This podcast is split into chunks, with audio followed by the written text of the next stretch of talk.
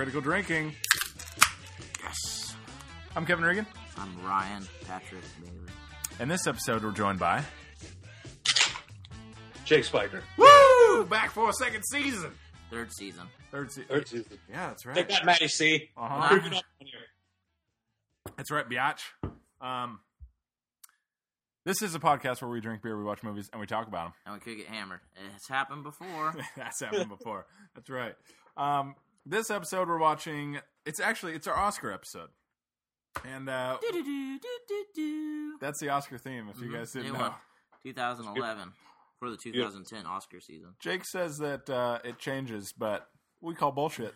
That's the one. Mhm. That's it. He just did it. Uh, Um, got tatted on the back of my hand. That's right. We are uh so so for our Oscars, um not only are we going to be making our Oscar predictions this year for the big I think 6 or 7 or however many Last year I said Up should have won Best Picture, and it should have. Yeah, but that's What true. one last So year? yeah, so so we Oh, I are like the Hurt Locker.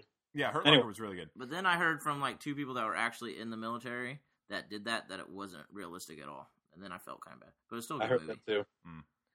Well, we will when we do our Oscar predictions, we will do what we think is going to win, like what is actually going to the Academy is Well, going to vote, and then what our and then what what should win.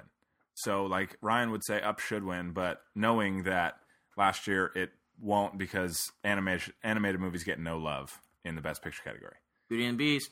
That's yeah, that's the only one. That's well, yeah, nominated. But and and the only reason that Up was probably nominated is because they ex- extended it to ten last year. That means Beauty and the Beast is better. That's why it was number one on my top five. Boom.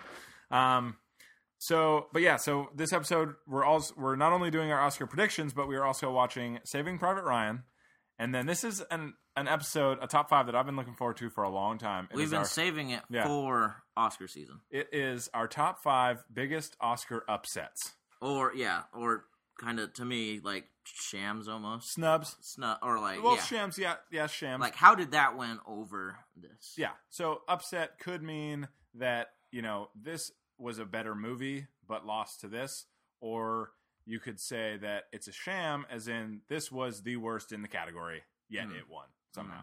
You I want to also- say I spent I spent an hour researching my list. Yeah, I spent a while on mine. Um but the the it's not limited to best picture or anything, it's all categories and it can even be if you want to, if you got that deep, it can be snubs from nominations.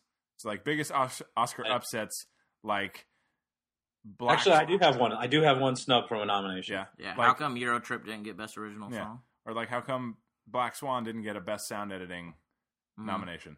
Because that's the biggest, I think, leave off the list this year. But we'll get to that. Well, Didn't Inception not get an editing nomination?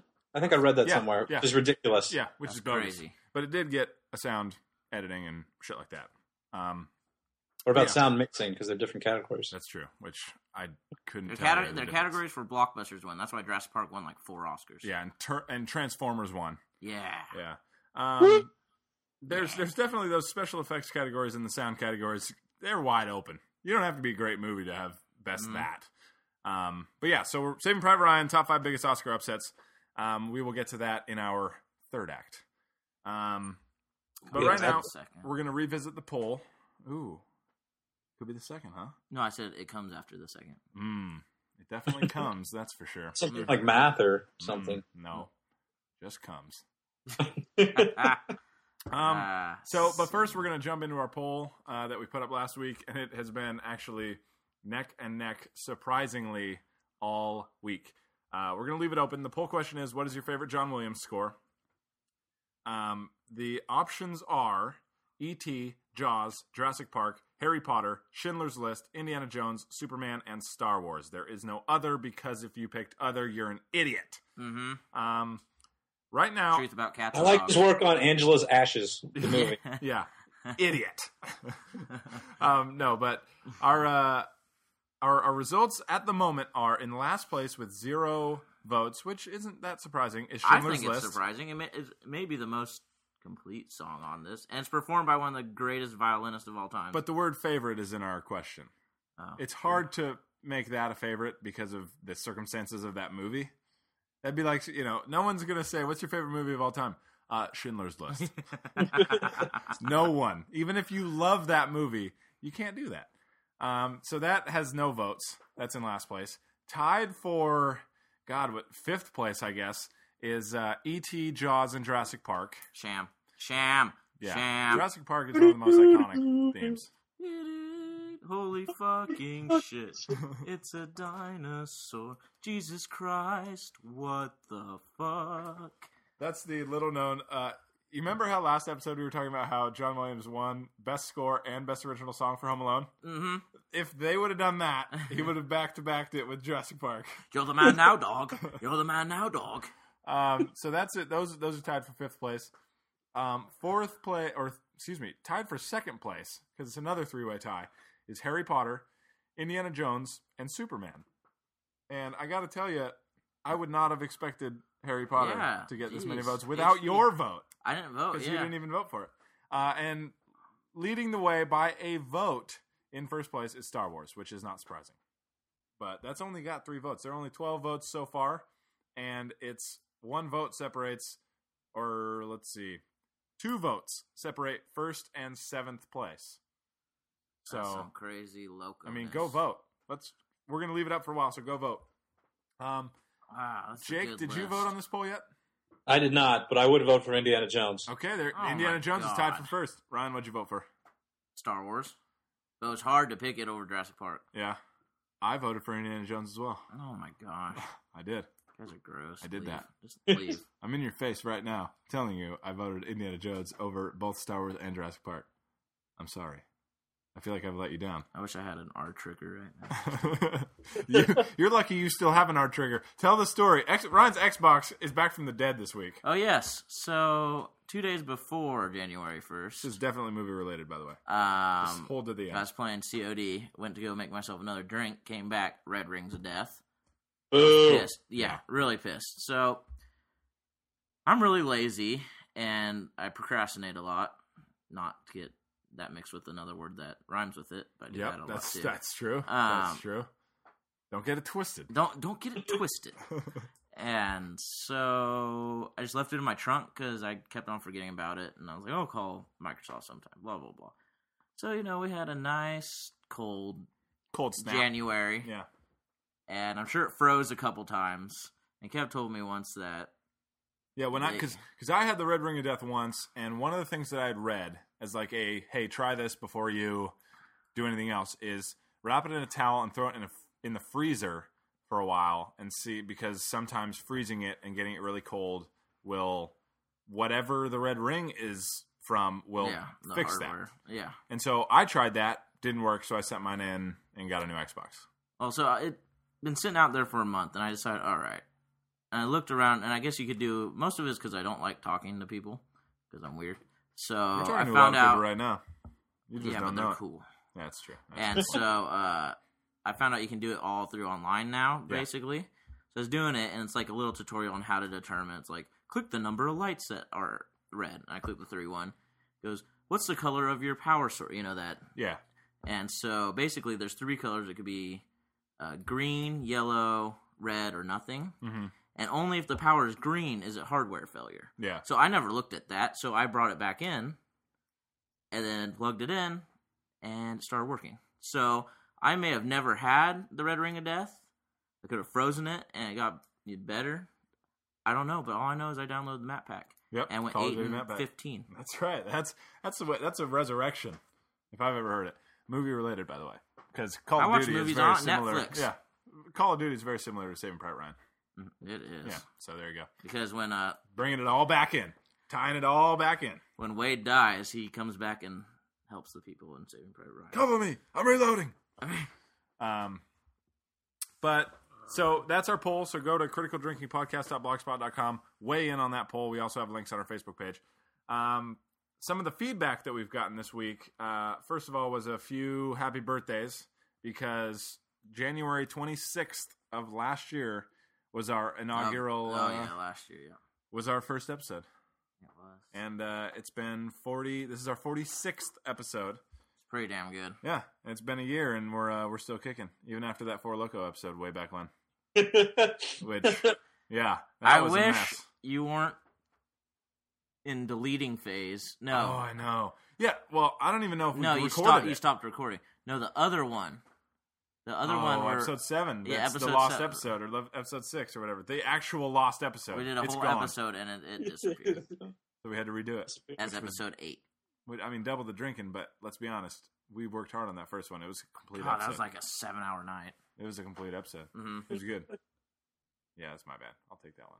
It was magical. because there's no one else's bad. Or when we did the second part of uh the Four Loco episode. no, there's a second part of a movie we did here, and then the static got so bad we couldn't, so we had to redo the whole second part. Oh yeah, because that fuck, dude. Two the, as soon as we've gone to two mics, it's been the best and worst thing Mhm. for this podcast. We're on one mic right now, Yeah. anyway. because we didn't even want to risk any fucking. One mic, one mic. all I need is one mic. That's right. Nas. Um, but thank you guys for the birthday wishes. Uh, We Mhm. hope to be uh, doing this on January 26th next year because I have a ton of fun doing it. I did too. That was too much of a pause. I don't like that pause. No, Moving I, on. I was listening to what you were saying. okay. Tell me, immediately after I asked the question, did you also have fun doing this year of episodes? yes. That was still too long. Oh my god, I'm getting self conscious over here. You're gonna delete. You're gonna desert me. I'm going to delete you. Yeah, that's what I almost said, but then I got hungry and said you're gonna desert me because I could Mm. go for some ice cream right now. Um, I can. yeah. So th- thanks for the birthday wishes. Um, we Uh, also. well, I want to thank, uh, or we want to thank uh, Jessica and Andy for both coming out with immediate comments after we released Yeah. our last episode. yes. It was. I woke Seriously. up to it because I sleep in. Yeah, definitely. And keep those. Uh, keep all that feedback coming. It really helps. It, you know, it makes us feel better. yeah, it's nice to read. Um, we also are, you know, just like Jake. I mean, and anyone else who wants to guest host, there is there's no no process in. Uh, No, but we got we got on. we got about two or three. Last three. weekend. yeah, it was Yeah. like, hey, hey, I want to co-host. All right, come on next week. Yeah. yeah. So we, we got yeah, what two or three guests lined Yeah, up. In we got next some. little I bit. mean, yeah. So we got some guest hosts lined up. That's more fun for us. Cliff Curtis is coming. Yeah. Oh, that would be the most epic Hey. episode. That would be Yeah. our first. Wrong video because cast. two episodes ago you forgot his name. I didn't forget his name. I referred to him as his fucking character name. Who does that? With anyone else, everyone. But with Cliff Curtis, no one. That's my mistake. hmm I take that. It hurts. I have a piece of my heart gone because you ripped it out. Mail it to Cliff Curtis. Mailed it to Cliff Curtis. Cliff, I hope you're enjoying that. Mhm. Hope it didn't get too soggy on the way over there. Um. So yeah, that's our feedback. Uh, Well, what about Facebook.com. what about uh, Matt's feedback? Oh yeah, yeah, yeah, Yeah. Okay, so Maddie C. Um, when we first said that uh, we're doing our Oscar episode, Maddie C. had some of his, um, and these were only Best Picture, but he had some of his biggest upsets, and so he's got uh, five of them. He says that in 1987, The Last Emperor over uh, Kubrick's Full Metal Jacket, which Kubrick's Full Metal Jacket wasn't even nominated. So I believe rephrase The Last Emperor to this isn't necessarily a a a you know an upset. It's more of a what should have been nominated over what. I liked Full Metal Jacket. I didn't know if it was a Best Picture. I guess I didn't see every movie in 1987. Yeah, but- well that's true. Well, in my research, I found that there were a lot of shitty movies made in the '80s. Mm-hmm. wrong. But the a lot of eighties also got movies. it right, Got it right. like over the top. Everything you need to know, like you said, Kev, is in the first ten minutes. That's right. The plot development is impeccable, but also straight to the point, hmm And montages, as fast as they can get it going. get it going. and Yeah. Kenny Loggins songs. So they zoom through the setup and then just let it ride on one little adventure. hmm That's the way it goes. And that's the way to do it, in my opinion, on especially on those types of movies. Um, but so he said he said that. Um, then he says 2008 Slumdog over The Dark Knight, which was also not nominated. I disagree. Um, if anything should not have been nominated in 2008, it was. Wait, this is gonna be weird, but it was not Slumdog Millionaire. Meaning, Slumdog should have been nominated. Yeah, Dark Knight, while good, was not an Oscar-worthy movie, and I don't think Christopher Nolan had any. I think it should have been Notions. nom. Oh, they didn't have ten nominees back then, huh? Yeah, it was only five. Yeah. Oh man, only five. I know, right? Yeah. Um, then we got 1980 Ordinary People over Kershner's The Empire Strikes Back, which was also not nominated. Um, Ordinary People won that year.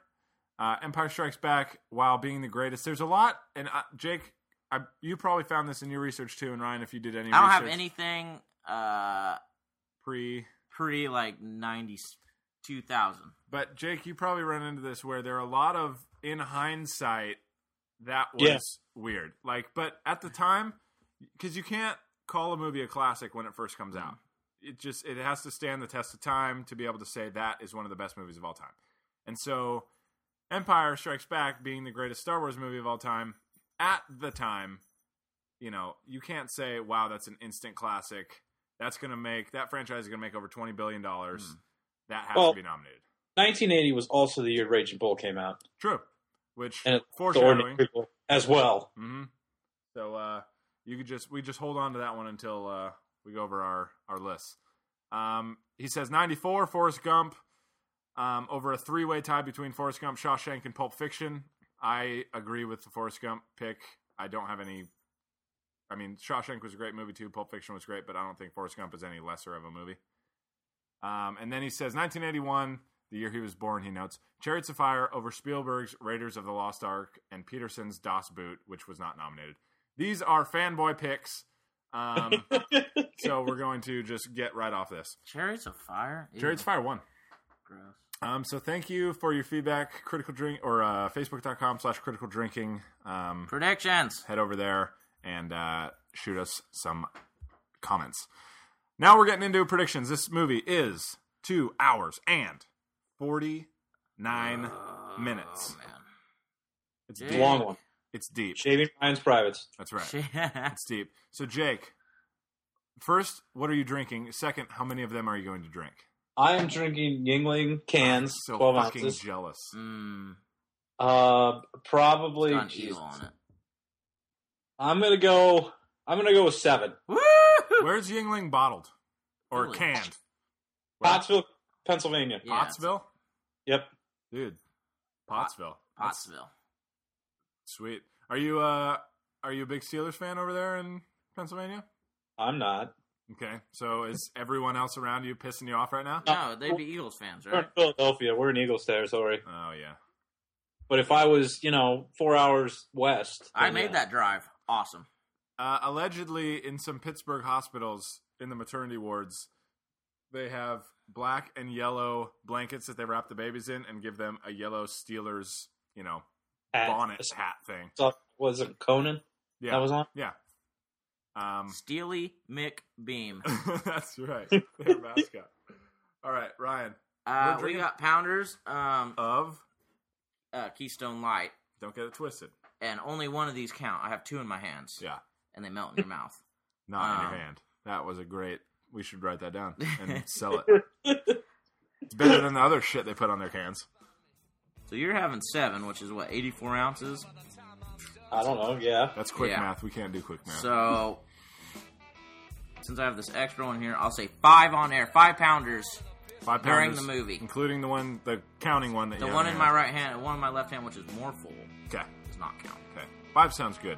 So I'm gonna roll with five as well. I'm glad you didn't say six or seven because I would have lowballed that one. Um, yeah. All right, so we're gonna go watch uh, Saving Private Ryan, and then we'll come back, uh, let you know how we did, and uh, get on with this baby. Bye. to just get out. And we'll get clean together. And I'll find me a soapbox where I can shout it.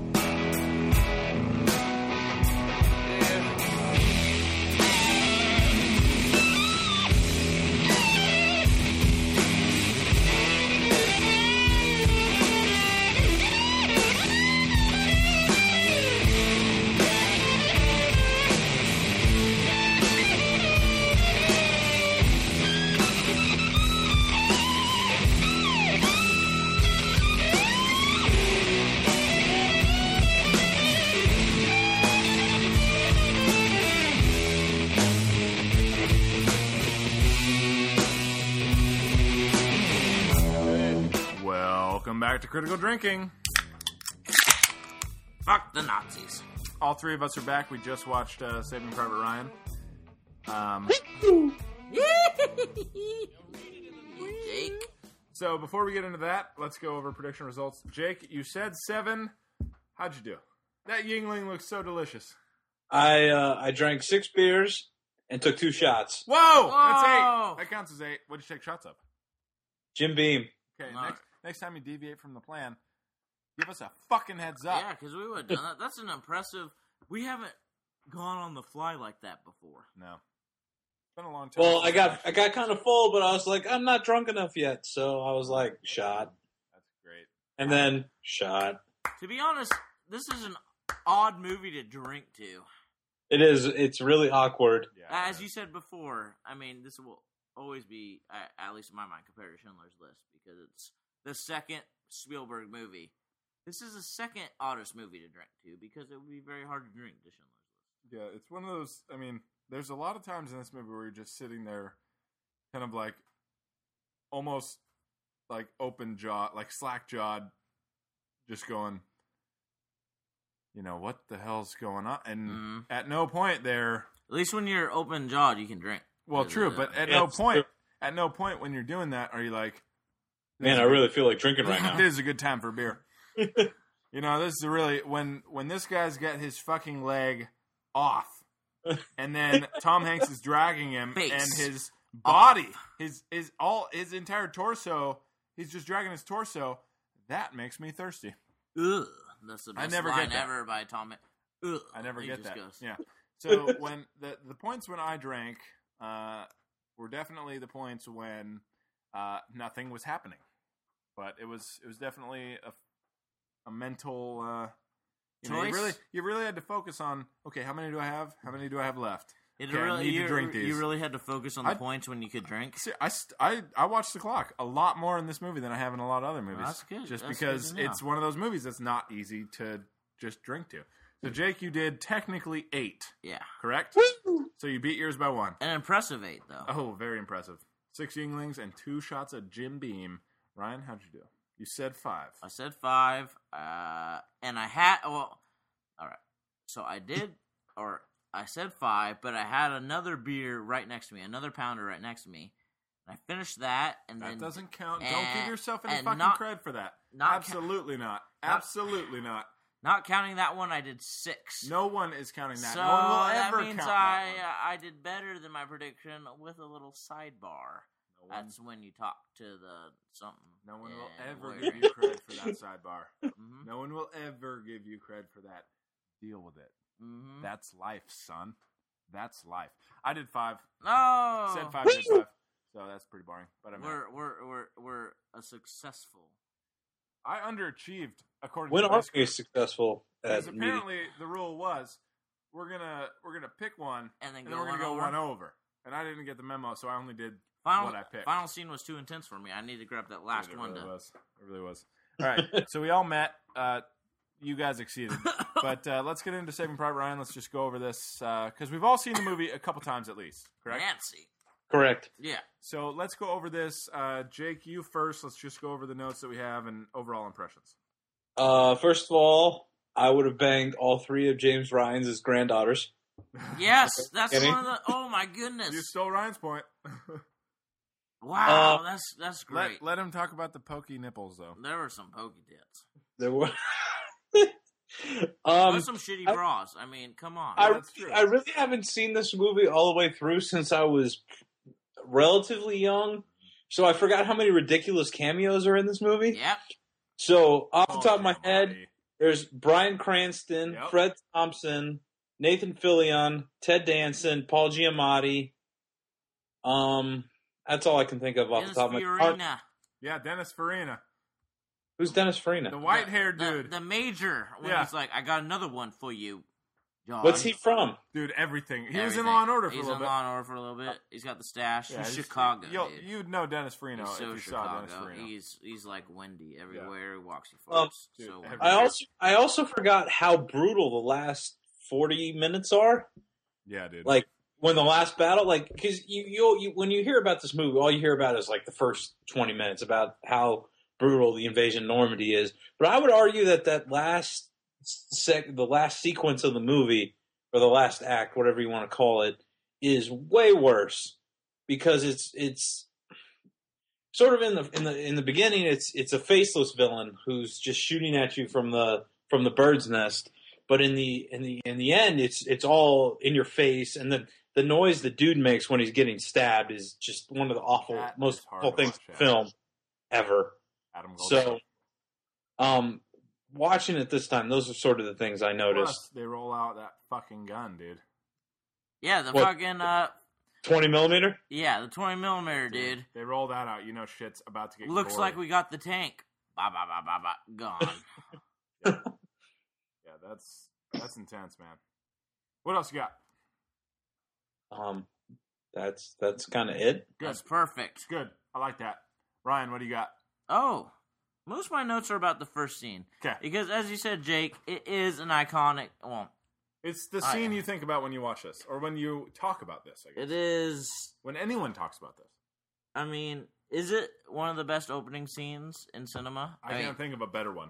I mean, I know that the actual opening scene is them walking, Technically, and that guy can walk fast for an old guy. Look at him; he's outpacing those he's way perky, in front. He is. perky titted. He's way in front. And Well, what the hell else is he gonna do? He's got to beat. The, he he can't listen to them anymore. It's like get the fuck away from me. Speed walk. We just flew through six hours from the United States to here. Yeah, get the You fuck, shut the fuck away up. from me. Stay back, bitches. That's what he said. Mhm. It's not. I didn't say that. He said that.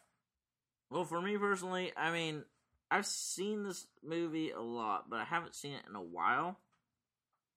Yeah, I mean, it's amazing how much just watching that opening scene, adrenaline flows to you, hmm and it's a very intense scene. And when I mean, when it's over, it's a very humbling scene. I need to say the least. It's uh, it's one of few scenes in movies where you just you just shut up and just Yep. watch it. You just shut up and watch it. I remember watching that opening scene on TNT like six months ago, and I haven't seen the whole Was movie. it like three minutes long? no, they did almost the whole thing, Wow. and it's just like, yeah, you know what? I want to change to something else, but this is what I'm watching. Yeah. Um, I mean, the first time I saw it, I sat next, or I'm assuming, I'm not assuming. All right, the first time I saw it, I sat a chair over from someone that was very old, and watched this and was crying when I saw it in the theater. Man or woman? Uh, man. So I'm assuming it was a veteran. Yeah. But I don't want to make assumptions because assumptions make an ass out of you and me because it spells assume. Um. Oh, that's what everyone's been saying. Oh my gosh. Oh shit. Yeah, but On that point, I know both my, my grandmother and my grandfather, who served in World War II, uh, really didn't. They they liked the movie, but they couldn't watch it more than once. Yeah, I I, mean it's not. Okay. Yeah, for someone too much. exactly too close But I mean, that, I yeah. think that uh, that makes a point for how yeah. realistic Yep. the movie was. In one respect, that's a tribute to Spielberg. But we and and Ryan and I after this scene, um, like there's kind of that lull that they Yeah. I, I think intentionally give you after that Yes. scene where Ryan.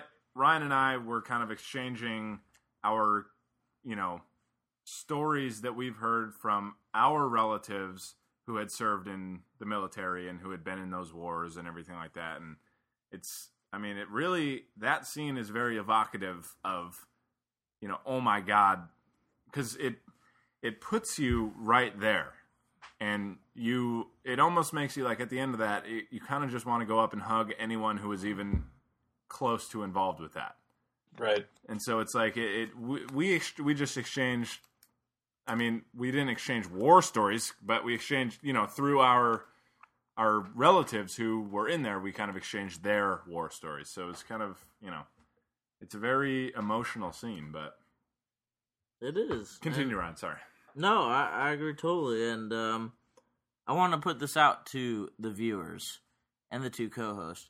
Is this the first shell shock kind of scene they do? Because I mean, for me, the first time I ever saw it was in this. The whole, you know, the whole everything like, goes silent everything goes silent with the whistling sound, and and it's been a, a not a big thing, but it's definitely been in movies ever since. yeah i can't think of anything And to me, I've always thought of this one. I I don't know. jake any Well, one of the one of the things I wanted to bring up, but I don't want this discussion to go on too long, is about the the World War II movie genre as a whole and how Saving Private Ryan relates to it. Because if you try to think of a World War II movie before Saving Private Ryan, I mean, they're really there aren't a lot that stand out. Besides But- Schindler's List, I mean, Well, hold non-Holocaust related. you mean a, you mean like a war movie? Yeah, yeah. like a like a really like a World War II actually shooting people movie. There are Um, many American-based war, like World War II movies, right. because Schindler's List obviously is takes place. Yeah. I mean, it, but I. I, you haven't even completed your sentence yet, Jake. yeah. Sorry, Jake. Sorry. So But- what, what what I'm trying to what what I'm, one of the questions I wanted to ask was is is this movie continuing the genre or does it define the genre? Because now, if you ask someone to think about a World War II movie, what they're going to say is Saving Private Ryan. But if you would ask someone that question in 1993, what would they have said? Like Kelly's Heroes or Right. Dirty um, Dozen. The Dozen or something like that. And I was just I was just wondering if you know What was where, where does where does this fit in the in the genre? And can Yeah. can we think about war movies in any way, other way past it? Well, this wasn't. I mean, I because I I can't think of any other movies. Great are- beer drink. Saw it. Great beer drink. Yeah, that are better than this. But I also wasn't really privy to movies before this came out because I was very young, being only, you know, what early teens maybe when this came out. Mm. Um, so I I have no room to speak on any of this because I you know, but I think that a lot of movies have focused on other wars, and the movies that have focused on World War II have focused on the other side of the war, not the American side. So I would say that this is probably the I mean that I, know of. It's probably the American version that is best. Jake, I think you bring up a wonderful point. I really enjoy it, and I think it. Right now, I'm just thinking about it, but that the the best war movies before Saving Private Ryan and well, Schindler's List doesn't count were Vietnam movies. Yep. Right?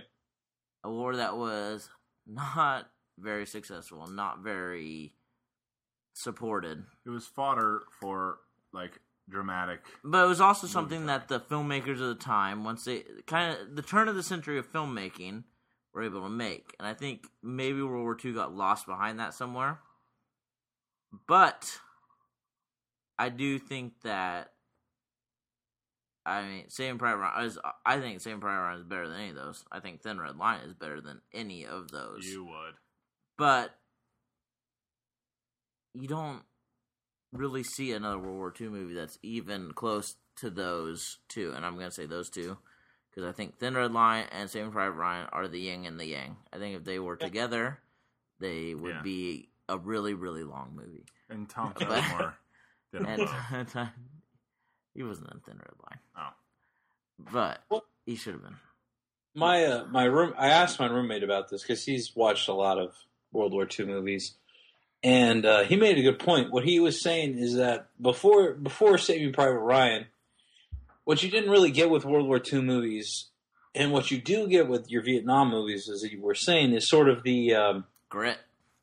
Well, the grit and the moral ambiguity and all the sort of questions that come out of these things. Am I always doing the right thing? Right, or are we doing the right thing? Because up until, you know, basically all the veterans died in 2000 or whenever this movie came out, 1998. Um what you what you had were people who this was this was the great war in in Mhm. quotes and it was it was a war you went to to fight and that you wanted to fight but what this movie shows is that not everyone wanted to fight it and that there was there was more to it um, Yeah. than just we got to kill the bad guys so Right.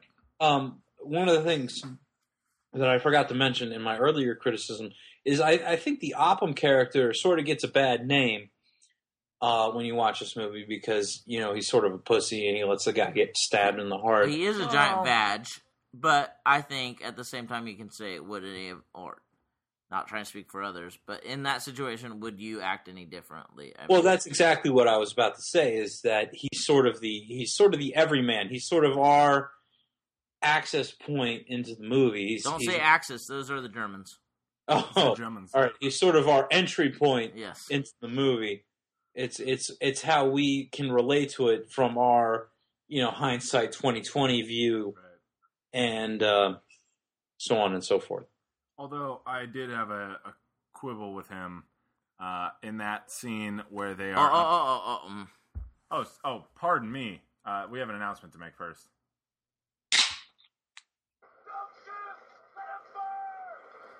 Might not have been able to hear that because it's a little faint, but You should let the Germans burn. That's all I heard. don't shoot, let them burn. Mhm. It The, says the one storming the survivor that Storm Normandy The one, Beach the one with surviving a flamethrower. flamethrower. Yeah. You know that he's like, yeah. So we're storming this beach.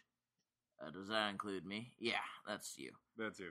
Yeah, the other Who forty. it's a good idea to storm a beach with a bunch of dudes with gas tanks on their back? We did, man. We did. Don't question America. Uh, con- Um, continue, good sir. What else? Well, Oh, that's a, that's a good point though, Jake. And one of the things that um that I was saying is that because during the movie when they're up uh, by that, you know, they they capture that German. I don't know if he's like a sniper or if he, he's the last remaining guy on that hillside, kind of by that billboard thing, Yeah. and they're determining. You know, he's digging his own grave. They're determining whether they're going to kill him or whether they're going to let him go. And up there, he you know goes to the captain and says this isn't right like this just isn't right and i like just viscerally and this is probably because of the way that the tone the movie making had but um i was like he has way too much compassion in this situation for this you know for what's gone on. Like he Yeah. has he had but you know in retrospect like if you think about what that guy was doing you turn the tables and say what if that was one of our guys that was doing that? He's just trying to survive and just trying to do what him you know do his job. Well, and he like you said jake they're not necessarily you know half of them might not be there because they want to be there. They're just Exact- there yeah, because they exactly. and so he's one and so that you know right after i told right after i said to ryan i turned to ryan i go he's got way too much compassion. It kind of got my brain turning like well maybe he doesn't.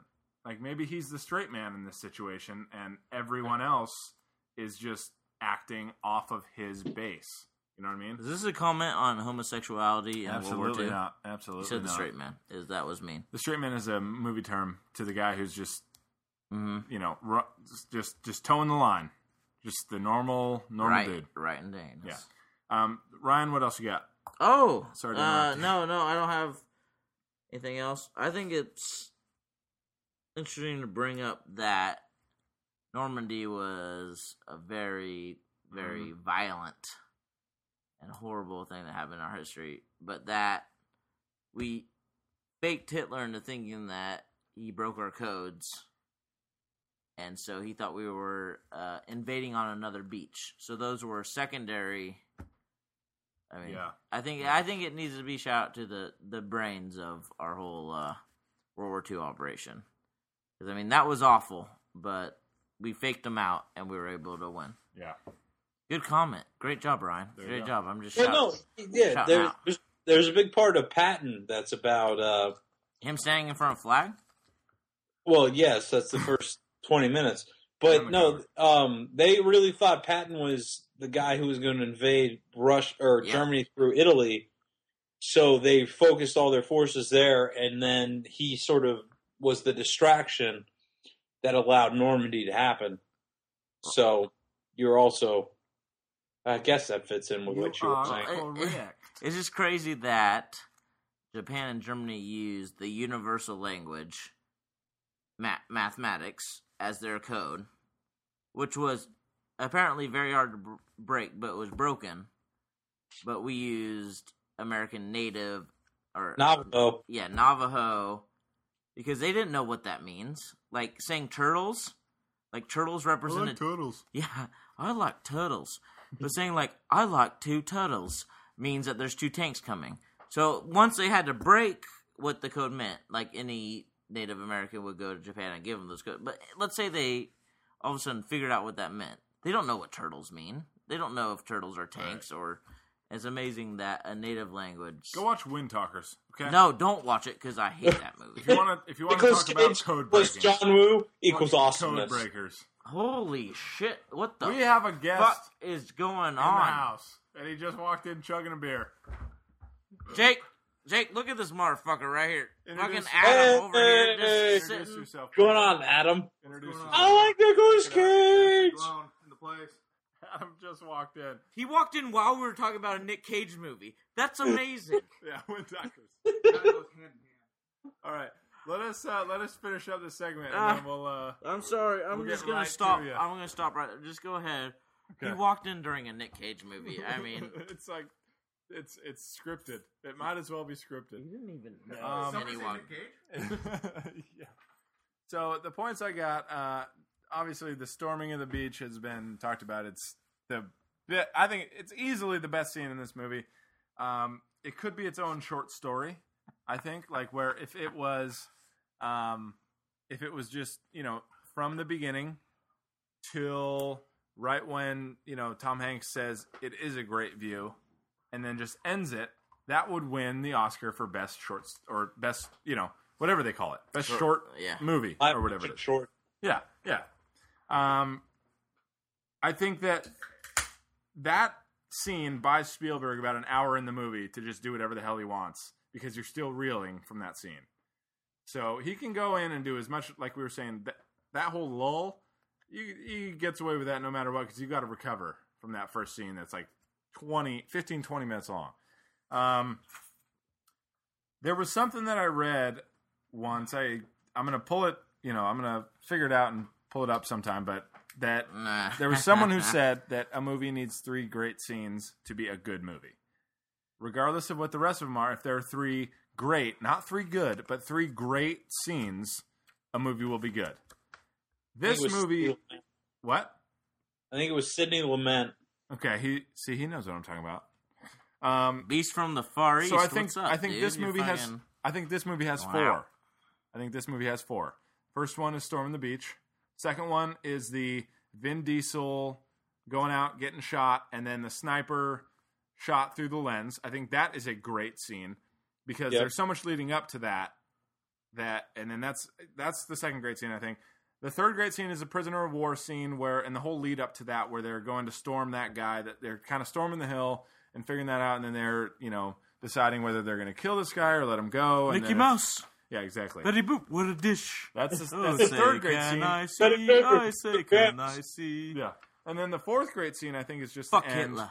defending Hitler. defending the bridge is the fourth great scene. So I think any movie according to that, you know, according to that theory, th- you need three scenes to be a great, you know, to be a good movie. I think this had four great scenes. And you meant only serious contenders because I said before, teen comedies have great scenes. I don't want to talk about that. Another teen Because movie probably had three great. They don't. They're not great scenes. Uh, what about the time they threw it to the kid and he got caught it and he got tackled in half? Hey, what about the chick that just walks around naked all the time? That's Not- great. It's Mhm, not a great, great a scene. great scene. No, different great. Different great. Um, all right. But that's our movie review. Uh, we're gonna give it a rating. Jake, Yeah, Jake, go ahead. give it a rating. Out of Eight ten, point five. Eight point five. He says. eight Brian, point five. I want you to go first. I'm gonna give this movie a nine. I don't think I've given higher than a nine. Maybe a nine point five. I've given, but no, you gave one movie a ten. I said, really? You No, I said didn't. it is better than this, and you're like, all right, it's No, I not didn't. better than that. Okay. Well, I And give then it a nine regardless. downgraded it. It's a nine. I want It's- you to go first because I always go good. first on this, and I give it a nine. Hmm. There you go. So we average a eight point uh, eight five or something like that. hmm Yeah, that's good math. Don't worry about it. Great job. All right. So obviously, We're going to. Oscars. No, we're going to what we watched first. What we watched? Jake, what'd you watch last week, or last two weeks, or last fucking two months that you haven't been on the show? Um, that's it. I don't. I don't watch Last- a lot of movies anymore. Last week. However, Yeah. the last movie I did see was The King's Speech, and I liked it a lot. Don't Yeah. tell me too much about it. I still haven't seen it. Yeah, Ryan hasn't seen it. Mister Dances with Wolves. You haven't seen it. Have you seen Dances with Wolves, Jake? Yes. It's a pretty good movie. Well, hey, Jake's seen the King's Speech. I've seen. the I know it's Speech. not better than seen the Goodfellas, but it's a good movie. It is a good movie. That's And the what I'm soundtrack was definitely great. You made me watch it in college. Ah, All I'm pretty sure it was me, you, and Michelle. We watched it on demand. Oh man, That's downgrade. weird. All right, Jake. What? Uh, any any comments about uh, what you watched about the King's Speech? I was surprised at how good it was. I didn't I didn't think I would like it very much, and I went into it not expecting to like it, and I came out and was like, Wasn't "Wow, it- that movie was really good." wasn't what you expected though, right? No, Yeah, it's like a buddy comedy almost. yeah, Like half the time. Yeah, it's I like it a lot. Uh, what else you got? um, you guys are gonna make fun of me, Yeah. but I watched Buffy the Vampire Slayer, the whole series. Oh, the whole Yeah. series or the movie? No, the series, the whole series. Not the one with Kristy Swanson No, with Sarah Michelle Gellar and Alyson Hannigan. And Alyson Hannigan. I highly recommend it. It's really entertaining. Do you realize that's the whole reason CW exists? Yes, I do. Which is awesome because it produced Gossip Girl. Awesome. I love that show. It's so good. But anyway, I uh, the last month and a half I watched Buffy the Vampire I- I- Slayer. just stole my Really beer. enjoyed. it. You guys should watch it. All right, I'll, I'll take I- that I- into consideration. I When I, actually never think watched I should maybe watch it sometime because I think it The whole be series is on demand on Netflix. better than Firefly. It's not better than Firefly. Kev says, "Let him burn. Just open my next. Adam provided me with a Uh, frost brewed Coors Light. Appreciate that, Adam. So is that, He's er- drinking is that everything you watched? It's baller. Oh, Party Down. Do you guys watch Party yeah, Down? Oh yeah, both seasons. Great. I, Yeah. I haven't seen it yet. Great show. But I highly recommend Party Down. There you go. I watch a lot of TV. I don't watch a lot of movies That's anymore. that's the same with me. Like I was thinking, like last two weeks, what did I see in the movie area? So what you got? What you got? A So lot of it was you got the TV. But I made Mother Melee watch uh, Social Network, which means I watched it like literally five times in the last Yeah, two did. weeks. But it was still worth it because I don't get sick of that movie. Good dialogue does that. There you go. I also watched uh, the Bourne Green Zone. Yep. It was yeah. it was uh Borny. yeah. But Bourne? Bourne would have been a lot better in this movie. Yeah. It was okay. I mean, Paul Greengrass has made a lot better films than this. yeah. The part I just didn't like is that Matt Damon is the leader of a squad, you know, and then he finds out these facts. I'm not giving away too much. And just does what he wants. Yeah. Made me think, oh, apparently we just let squads in Iraq during 2003 do whatever they want. Yeah. No, it was okay, What else? and it also Oh, oh, oh. starred the meth head from uh, Gone Baby Gone, the mom, yeah. Uh, shit. What is her name, Amy Ryan, Amy Ryan. Yeah. And she did not look like a meth head. So Also from The Office. also from The Office. Oh yeah. Wow. Yeah, Wow. exactly. Holy shit. Singer non-meth head uh, That's weird. happiness is happy. She's also in The Wire season two. But Oh, the Oh, wire. Bill Jake. Simmons is happy. Um, I had one more. Uh, I had one more point I wanted to make about uh, Saving Private Ryan that I totally missed. Mhm. Uh, I want to say there was fucking Home Alone music in this Yeah, movie. there was. There was one scene. legit Home Alone music in this scene. Thank you, John Williams, for that. Um, but what I watched, um, I kind of focused mine on Oscar-nominated movies for whatever reason that I hadn't seen.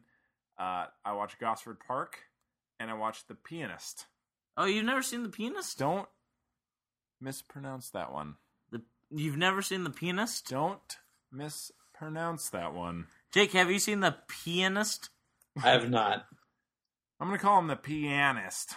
Uh, the pianist. You could have borrowed that from me. It was on uh, Watch Instantly.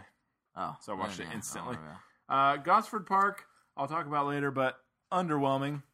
Um, and then the pianist was a lot better than I thought it was going to be.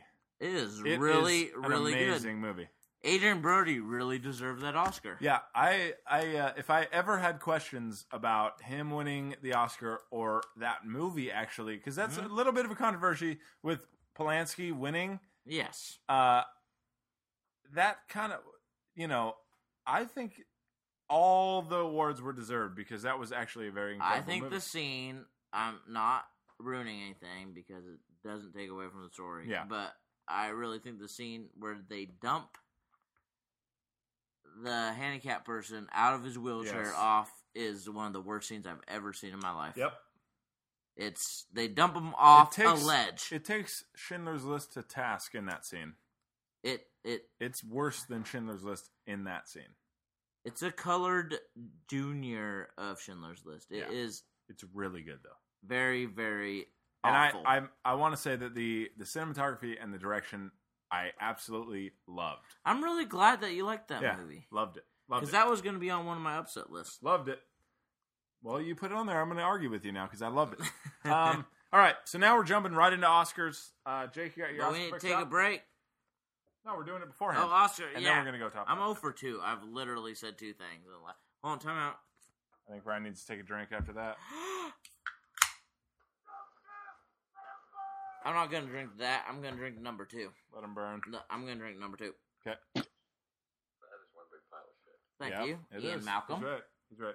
All right, so we're getting into Oscar picks. So, uh, gentlemen, correct me if I'm wrong, but we're doing about six categories. Unless you want to point something out, we're doing Best Actor, Best Yep. Actress, Best Supporting, Best Supporting, Best Director, and then obviously Best Picture. I'm going to let you lead.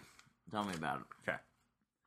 Um, But I mean, what what topic are we doing? We so, can even do. so first, we're going to go around the board every topic, but let's try and make Okay. this Well, quick. let's let's let's switch every time. Okay, let's make this quick. Yeah. But uh, first, because I think this is what they lead off with, let's go with Best Actor.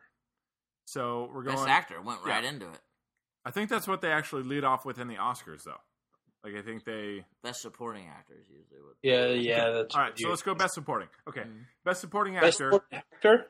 I yeah, Best Supporting Actor. I will give you the nominees, and then we all go around and give us, you know, maybe a twenty sec, twenty Gi- second give take on give we got. us in twenty in thirty seconds. Give us that's us as in you, me, and Jake. Great movie, saw it once. Give us who should win and who Yeah, you think you who you should think. win within a minute. Right. Let's Okay. do it. Let's So keep it like that. I'll give you the uh, I'll give you the nominations. Best Supporting Actor: Christian Bale in The Fighter, John Hawkes in Winter's Bone, Jeremy Renner in The Town, Mark Ruffalo in The Kids Are All Right, and Geoffrey Rush in The King's Speech. Jake, you are first on this one. Who do you think should, and who do you think will? Uh, the only movie I've seen is The King's Speech out of this list. So I'm going to go with Geoffrey Rush, who should win, but probably not. He's got a big Um, nose. I think I think Christian Bale will win because he's won every other award leading up to this. yeah. But um, I've heard I like Jonathan Hawkes and everything else he's ever done. So you Have know you what? seen I'm that- going with Have you seen Hawkes. that movie yet? Wait, wait, wait. Who are you going with? Jonathan. I'm going with Jonathan Hawkes. Should win. Okay. Christian Bale will win. There it Ha- is. have you seen the Winter's Bone yet? I've read half the book. Wow, It's it's it's a, more than I've read It's or a seen. great it's a great minimalistic movie, if that makes sense. Number one on my Netflix right now. Uh, it's it's Mine literally too. It's a great movie. I think it's the best of its kind, if that makes sense. A minute. He had a minute. You just wasted his minute. Jeez, I'm so Jake, you sorry, done? Jake. Yep. So you got Jonathan Hawkes should, Christian Bale will. Yes. Okay, Ryan, what do you got? Christian Bale will win because I haven't seen this movie yet. I'm sorry, I don't like Marky Mark, but I would like to see it sometime. I just haven't yet, and I know he's gonna win, and I think he deserves it because I think Christian Bale is a great actor. Yep. But I'm just going on my experience. I do think that Christian Bale should win it, but if for some reason Christian Bale was not nominated, I think that of the movies that I've seen, Right. Mark Ruffalo gave the best performance of his life. And to me, I felt for him, which is always something that makes me feel towards actors or actresses. Is that the final scene and the kids are Kids all right? alright, Yeah, yeah. the kids are all right. Are his last scenes are very powerful. Yep. So that's my supporting actor, but I Okay. think Christian Bale should win it, even though I haven't seen it. You know what? Everyone else, when everyone else is uh, voting something and you haven't seen it, you go, you go along with the crowd. It's true. Um, I have seen everything on this list except John Hawkes in Winter's Bone, but I can easily He's say. I can easily say based on the other three that Christian Bale hands down should and will win this because he right. was, if not his best performance, he was easily his best supporting performance of all time, and he's done some really good performances.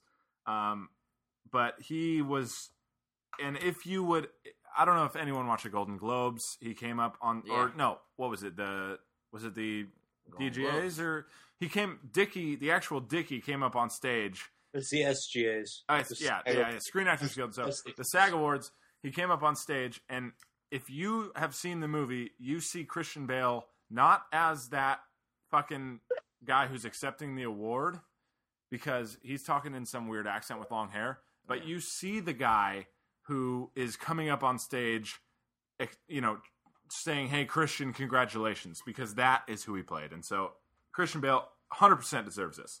Um, next, I guess we'll just go kind of in order of importance. So let's go uh, leading or supporting actress, and we're gonna go with Ryan yeah, first. it's my turn to go Supporting first. actress. Let me give you the nominees. Supporting actress Amy Adams in The Fighter, Helena Bonham Carter in The King's Speech, Melissa Leo in The Fighter, Hailee Steinfeld in True Grit, and Jacki Weaver in Animal Kingdom. I have literally not seen any of these films. Uh oh. So I'm going with someone from The Fighter because I know that Melissa, Leo, and too. Amy Adams are the favorites. I love Amy, Amy Adams. She is cute and she is hot, and I like her. But I also really like Melissa Leo in 21 Grams as Antonio Banderas' wife. She And is good. she won the Golden Globe, and I'm just going to say someone from The Fighter. She won That's all I'm saying. She won everything. All right. Um, I have seen all but Animal Kingdom. Which is supposed to be great. Yeah, I want to see I've it. It's heard Australian, Mhm. so it wasn't around. It was in the Fox Tower, but I never got Uh, around to it's catching down it. under. Um, and while so so who I want to win, I think Hailee Steinfeld in True Grit was incredible. She is young, which probably means she won't get it. Um, she hasn't gotten any of the other ones, but she was absolutely amazing in that movie. I think she deserve. She's going to have a huge career, and if like, first of all, she's and this is so weird to say, but she is super cute, and she is a great actress and cute as in you know saying to someone not you know not not uh not in a weird way just, Just saying just stop right now and say she's really cute in her role, and then you understand she's really cute in her role. All right, there you go. Um, Don't try to explain it. Because however- makes you however melissa leo was a transformation in her role and so she has won every every award leading up to this and deservedly so. Melissa leo will win the oscar. Jake you I agree with Kevin. I think Melissa Leo will win. I, however, in really enjoyed Hailee, whatever her name's steinfeld yeah Steinfeld performance in True Grit. yeah wasn't she just she was the best part of that movie Well, I don't know. Who was that. better? What was better? I think she was I easily the really best part. enjoyed Jeff Jeff Jeff Bridges' Dude, he was chewing the fat in that movie. Like they Well, just he gave him was, free reign to do whatever the hell he wanted. If you've ever seen the original, he doesn't do any worse than John Wayne. He's Well, better okay. than won his John. Oscar okay. for that, and Yeah, John I, I'm Wayne going to take yeah. I'm going to take ten seconds to Okay. just say what we talked about. Tom Sizemore's Sergeant Horvath's chew in that movie at the very Dude. beginning is Dude. a fucking man's And then he chew. takes it out when he's running over Yeah. the thing and just boom. the fact that he didn't just bend over and vomit after he Oh, probably oh. Let him mm-hmm. burn! Jake just opened another Yuengling that I am so jealous about. Fuck that, Jake. so good. So send it to me. But the fact Yeah, that he could take that shot, he literally or More than 10 literally. seconds. more than 10 He seconds. took a half a can and just stuck it in there. There you go. All right. So we're moving on. And to, it's your turn. You're first. We're moving on to actor. Actor, Best actor. not Okay? director. You going actor? Nope, actor. I think director is the second biggest award of the night because that ultimately leads to best picture.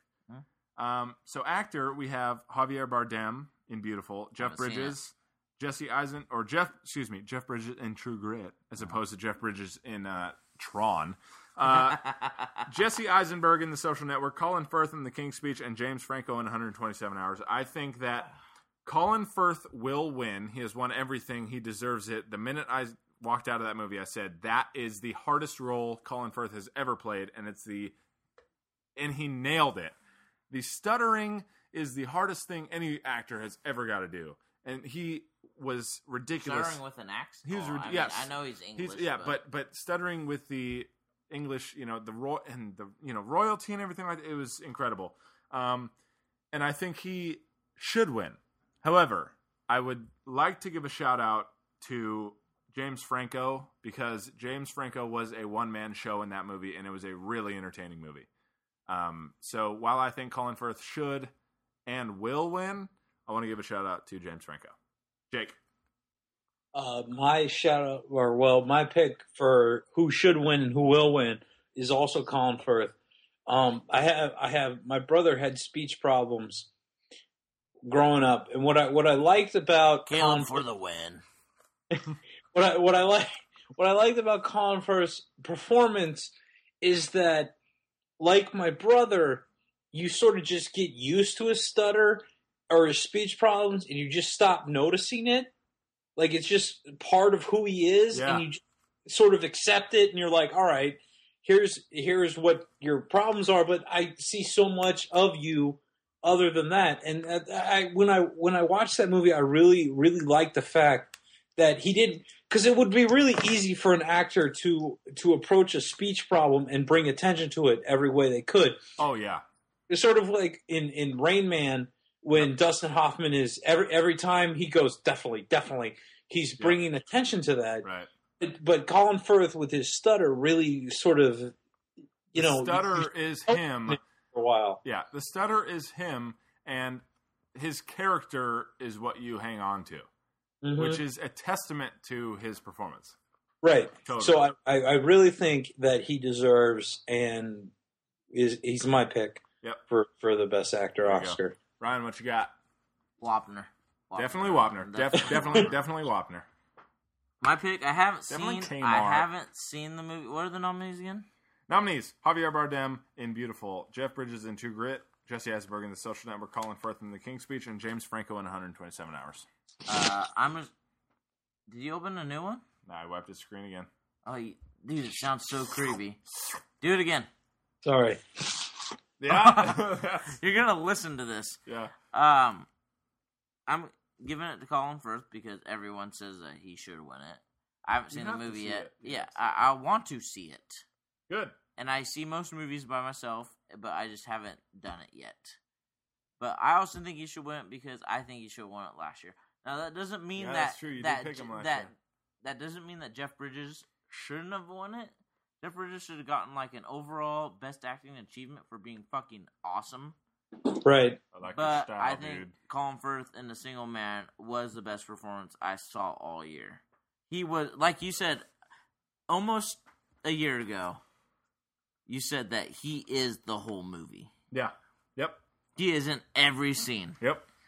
And I just know that he's great. And my mom loves him as Nice. Mr. Darcy, Just and so uh, way to go, Colin. there you go. Good go. work. All right. Now, Best actress. best actress. Uh, nominees It's, are Annette. it's Jake's turn. Yeah. Nominees are Annette Bening in The Kids Are Alright, Nicole Kidman in Rabbit Hole, Jennifer Lawrence in Winter's Bone, Natalie Portman in Black Swan, and Michelle Williams in Blue Valentine. Jake. This is another category where I haven't seen a lot of the movies, but I did see Black Swan, and I think my pick and who should win is Natalie Portman, only because she sort of. If you watch Natalie Portman movies beforehand, it's it's, uh, um, she sort of has Leonardo DiCaprio disease, Wooden. where she's trying really hard to be taken wooden. seriously. What'd you say? She's wooden. Yeah, but this this role really suits that. Queen Amidala. and I really like. I'm gonna when we get to our best picture talks or picks. Yeah. What I'm gonna say is gonna sort of support this, but I really, I really felt, you know, that she was a real person and all that kind of crap. Um, again, when we get into our when we get into our best picture stuff, we'll talk about it more. Yeah. But she really, she really surprised me, and I was really impressed with her work in Black Swan. So I'm going with Natalie Portman. Okay, yeah, she her transformation was ridiculous in that. Ryan, oh, that's me. that is you.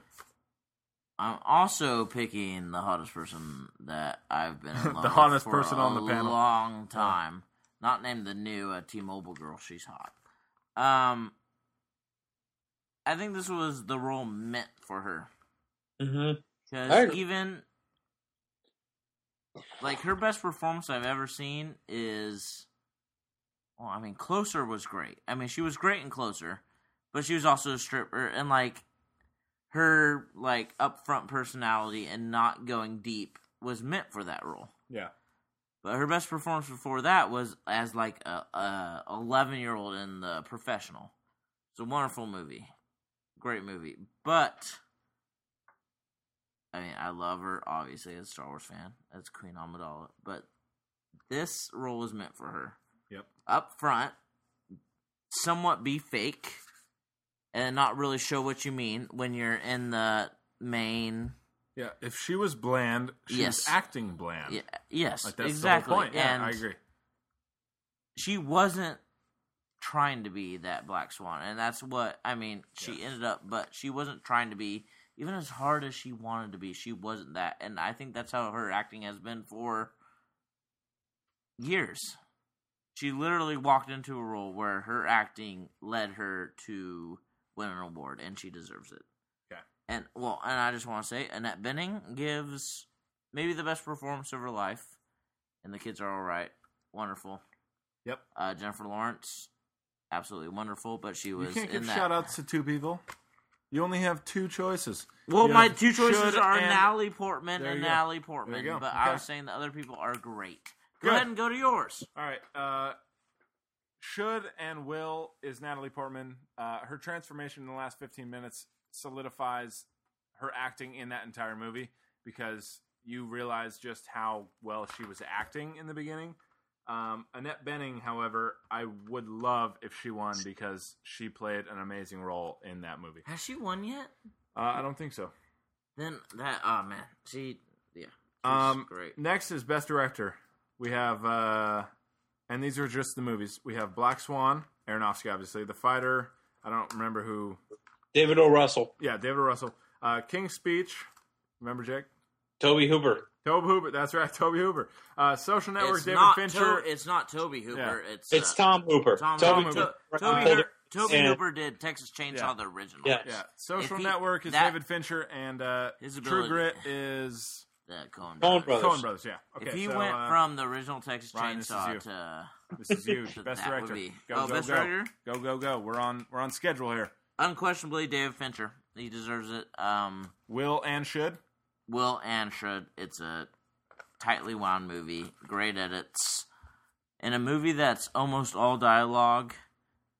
The writing and the editing means everything, and they were both done to some of the best I've ever seen. So yes, There you David go. Fincher. There you go. Uh, mine is also should and will David Fincher. He did more with less than anyone I've seen in a long time in a movie.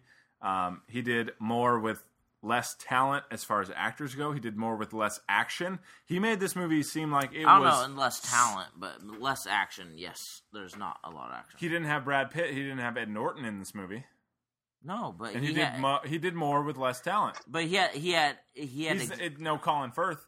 he Out, had Colin Firth he had ex- outact any of these guys. he had exactly Yeah. the right person no, I to agree. play I agree. Mark Zuckerberg. He did. which is He did Jesse more. Eisenberg. He did more with less. Uh, an accomplished and more talented Okay. Michael Cera. Okay, he, he got Jesse Eisenberg. Okay. He did more. Chips, Chips choking. Um, we'll be right back. All right, Chip is okay. Um, but like I was saying, Fincher is my should and will. Um, social network, hands down. Jake, you're best director. Uh, my my should is Darren Aronofsky. Ooh, I really, I really like Man, Black Swan. What I what I what I love about well, what makes me pick movies is movies where I'm in the theaters watching, and when I walk out, I'm like, "What the fuck just happened?" That's and- that movie. Yeah, That's what I loved about Black Swan. There's there's not many movies who make me go, "Whoa, whoa, what was that?" Um, and that I love Black Swan for that fact. However, I do think David Fincher will win, and I'm not saying he shouldn't win. I just like Darren Aronofsky's work in Black Swan more. The fact that he used the the non steady cam for the first 45 minutes to set you on your nerves uh, really, really helped that movie. But Um, I think David Fincher will win. I really like Darren Aronofsky more in Black Swan, but you know that's my opinion. There you go. Uh, I have an announcement. Not on burn. Good picks, Jake. Jake, well, J- first thing I want to say is that You don't have the option. Barbara to, Hershey should have been nominated for something because I hated that girl in that. The mom of Natalie Portman. I also agree. I also think Mila Kunis should have been nominated. yeah, yeah. Oh, wait. Not as a For- award or a. Hot ass- Helena as- Bonham Carter, for the record, should not have been nominated. But she's nominated everywhere. She Helena really Bonham- didn't do a lot of shit in do I haven't shit. seen it, so I no, don't know. she's bad. She didn't do I- anything. I think I'm a huge Aronofsky fan, Jake. I know. Do you know Mhm. this? Yes. Yeah, of course he knows. But to me, I mean, obviously, as a non Aronofsky fan, like, or you could have been, but this is probably his best. Well, it's his Speak. be- it's his best work. But for me, I just fell so in love with his first, and that's the only thing that I just haven't been able to say best director because they're so different. But Yeah. I think I'm just jaded and dumb. Does that make sense? That doesn't make sense. You're Yeah. not jaded or dumb. However, we're moving on to our best picture picks. But I mean, like, I feel like I Uh-uh, should support uh-uh. my guy, No, but Ryan. to me, when you finish third place gonna- in my heart, I shouldn't support you. Ryan, we're done. All right.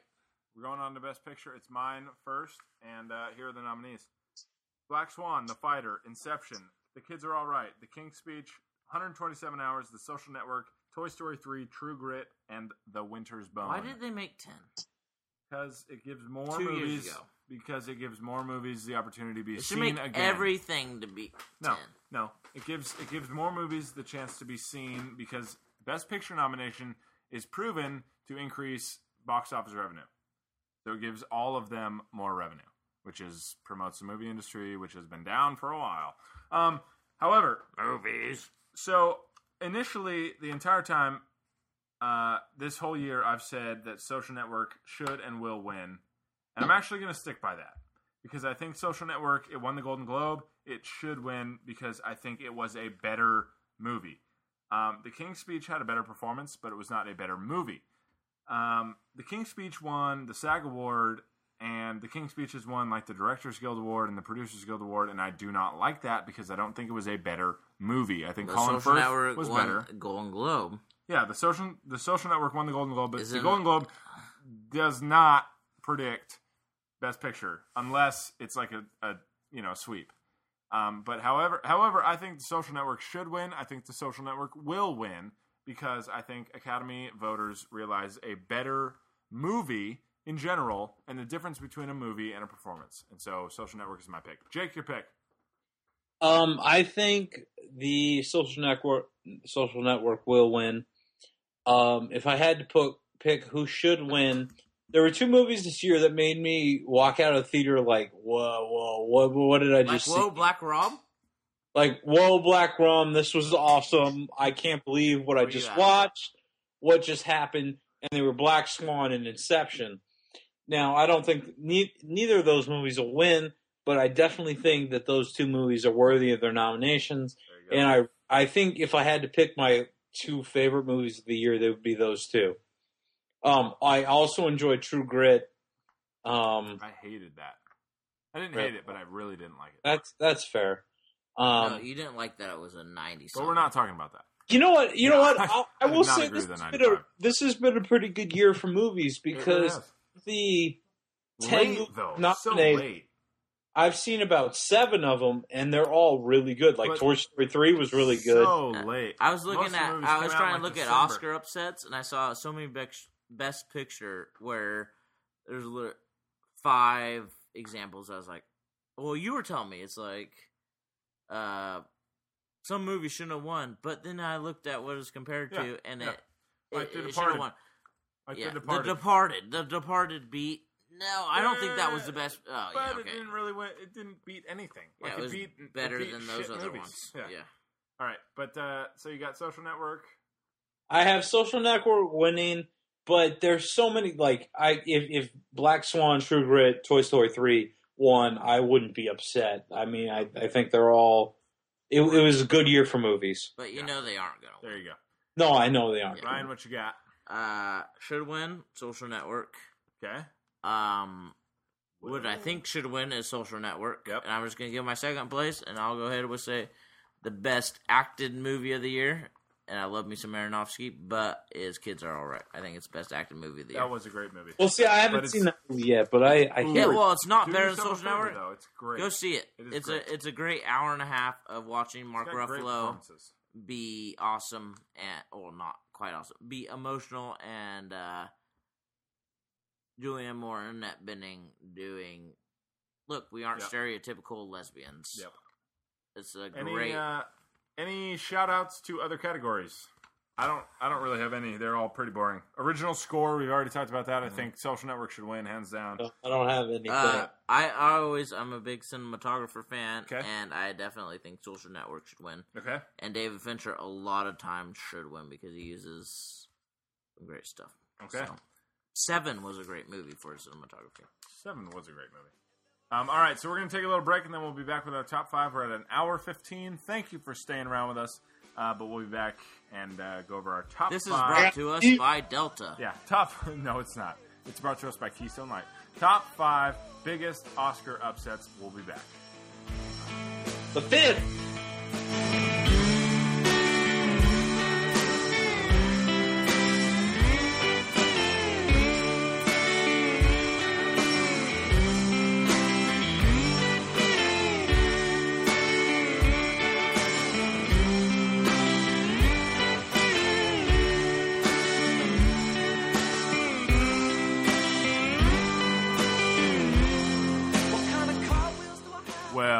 Back to Critical Drinking. That was Jake. Spiker. Wait, wait, wait, wait for it. Yuengling. Don't shoot. And now this Boobies. is Ryan. No. Oh, and I don't have one because I'm knee deep in my own beer. But uh, we're elbow back. deep. We're back. So let's do. Uh, let's let's get right into it. We're going into top five Oscar biggest Oscar. Oscar. Excuse me. Who- Who's uh, gonna go first? I mean, I can go first, or you Yeah, want? you go first. You went last in the uh, Oscar picks, so it, it's I'm right. yes, it makes sense. So you're number 5 I'm- biggest Oscar. Actually, upset. Jake should go first if we're going in circles, because that means you went first last time. Yeah, Jake, you go Jake, you go first. My number five is in 1962. Patty Duke beat Angela Lansbury for the Best Supporting Actress in The Manchurian Candidate. Hold on. Patty Duke was in The Miracle Worker. Angela Lansbury was in The Manchurian Candidate. Uh, Angela Lansbury's performance is one of the most iconic roles in cinema, and it's absurd that she lost to someone named Patty Duke, who I've never heard of. It's a great movie. That is why I wanted Jake on this episode. I know, and I wanted. I would never too. have pulled that ever because I've never seen either. So thank you, Jake, for bringing some credibility to our show. Because I appreciate that more than anything you bring. The credibility is the one thing that I really value. like uh Jake made me watch while we're laying on the two couches. You had your own couch. But this is my couch, blah blah blah. You know, you get snappy every once in a while. But I was laying on the other couch College. while you're sla- sleeping on your couch, and we watched Some Like It Hot. I still haven't seen that. Fuck. Best ending ever. It is Best ending ever. great. Uh, so that's your that's yours. That's Mur- my number five. Murder She Wrote. Yep. And she looked exactly the same. If you looked at her then and you look at her now, same person. There you go. That's his number Manchurian five. Candidate, great original movie. So, the uh, remake was also good, but not as good. Exactly. exactly. All right, Ryan, what you got? Uh, I said I'm not trying to personalize this list too much, but there's still going to be personal things on it. Um, mine is my number five is a combination of 2006 and 2007 that the cinematographer Emmanuel Lubezki did not win an award. Uh oh. He did The New World, which I consider um, one of the most beautiful movies I've ever seen, and he did Children of Men in 2007, which had that super long, like 30 minute one shot Right. reel. Yeah, yeah, yeah. Amazing. And it lost to uh, some oh Pan's Labyrinth in 2006, all right, which was a great movie. Yeah. And then in 2007, or yeah, 2007, lost to Memoirs of a Geisha. So that is oh, yeah. This Rob is Marshall, he can suck a dick. Whoa. There you go. It's one of the best cinematographers I've ever seen. Uh, my snub slash upset. Well, he was nominated for both. Was Yeah. that two of the best movies, uh, most beautiful movies I've ever seen shot, and impressively shot, Yeah. lost to uh, which was creative, but is that wasn't cinem- about the cinematography. is that yeah. cinematography when you're using, you know, special effects? I mean, does that really? Right. How you shoot special effects shouldn't really count as much to me. The Memoirs of a Geisha, which I'm sure was a great movie, it won the Oscar, but I New World Children Men. I don't think you could say back to back movies for cinematographers look better. There you go. So that's my number five. You're gonna have to repeat that to me like tomorrow because uh, I am not familiar with any of that. And every time we do one of these, Kevin t- BB I text Ryan. he's like, because we have our top ten list on the website.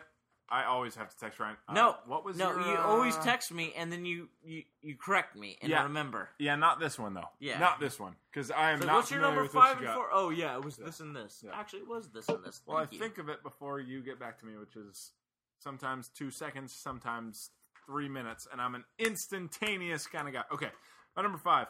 Uh, I off I often reserve my number five spot for the uh, kind of offbeat one, and this is one that I wouldn't say uh, many would would put on their list, but it is a it is the best original screenplay Ooh, Oscar. And I think the upset was Mel Brooks won Best Original Screenplay Oscar for The Producers Mhm. over Stanley Kubrick and Arthur C. Clarke's 2001 A Space Odyssey. I think that is an upset of all upsets. And 2001 was a tough movie to get. Like, I didn't quite understand it the first, second, maybe even third time I saw it. Um, it takes a couple times to get what's going on and you know get what the meaning is even though it's kind of a seemingly slow-paced movie um, so i'm going to chalk it up to the uh, you know the academy not seeing it more than once however i think that it's a tragedy that a zany musical beat out a very cognitive deep story written by one of the most influential directors and one of the most influential sci-fi writers of all time both of these men were masters of their craft. Mel Brooks, yeah, okay. I understand. I mean, I'm not a Mel Brooks Mel Brooks fan, uh, admittedly, but I, I get his influence on comedy and his influence on you know comedy as far as movies go. But you know, I, I even like Young Frankenstein. I think that's a great movie. Um, but 2001 is number 15 on AFI's top 100, and uh, the producers is um, maybe 101. Who knows? Because it's not on there. I, I, So, I, uh, I agree, but the producer, is- I mean, no, at the time, it's No. I'm not I'm not defending it, No. but it's it's ironically I'm chalking it up. comedic. It's I'm chalking it up it's to. an ironic masterpiece. I'm chalking it up say. to the Academy, quote unquote, Do I think getting it's better than 2001? the producers. Yes. And that They're, leads. to- they're I, getting it more I than know they get that you're going to give another one after this, but it made me think of something that I didn't even think about. What's that? And I don't even know if it was nominated. I don't even know. Oh well, I know it was. It didn't win because I Yeah. know it was. It probably was nominated. Yeah. Is that Memento should have been original screenplay? That shit should one of my honorable mentions. It's one of Oh, my I'm honorable sorry, mentions. I didn't mean to. It it won. You know what won? Gosford Park. Oh, and you saw it. Not better. Really? Not better. Me, I mean, I understand if you if you put Memento in a uh, in a linear fashion, it's it's a boring yeah, screenplay. But you could take anything and Yeah. you know Yep. it'd be better. I mean, it- I don't. yeah, I'll, I'll talk about that during my honorable mentions. My number four. that well, I just think that that is his. Well, with Inception, it's cloudy, but before Inception, I would always say that that is his second best movie, hands down, close to one. With Dark Knight, My number Go four. ahead. My number four. Uh, this Sorry, is one. Jake. This is one. The more the more recent ones that I got fired up about. Um, fired is- up. This is a best Clap around the. Prius. This is a best picture nomination. It is Crash over Brokeback Mountain. Um, Pissed me off. I really, and you guys probably remember, I got fired up when this was the case. Um, I remember it pissed me off. How I can thought it an was ens- bullshit, How yeah. can an ensemble yep, yep. I thought it was win bullshit. over someone with a character? That Crash, is the whole. Crash the movie was all right, but it, I don't think it was anywhere near the movie that Brokeback was. And like you said, an ensemble cast doesn't lend itself to a Best Picture nom, um, and not, definitely not a win. Um, but the the main thing I think that kind of sums this up as an upset is that this was released in May. So Yep. I don't It- think the it- studio it even so thought much. the studio didn't even think that this was gonna even come close to Best Picture because May is not a time that you release Best Picture nominations. May is the time you release shit. Um, and so I don't think the release date says anything about Best Picture. Um, I think Paul Haggis wrote a great script. I will give him that. It was fantastic, but Paul Haggis has written great scripts that have not been. Give him best original screenplay. Yeah, I just and don't, which he won, which he won, I which know, I, think just- he deserved. I have a problem with an Yeah. ensemble. Yeah. I've said this from the beginning. But- one of the best journeys Mhm. Is going with the character, Yep. or you know, not Yeah. liking the character. I, those are things that make best pictures and not even that. Uh, or best picture. reg- I mean, regardless like of that, it, as as true as that is, Mhm.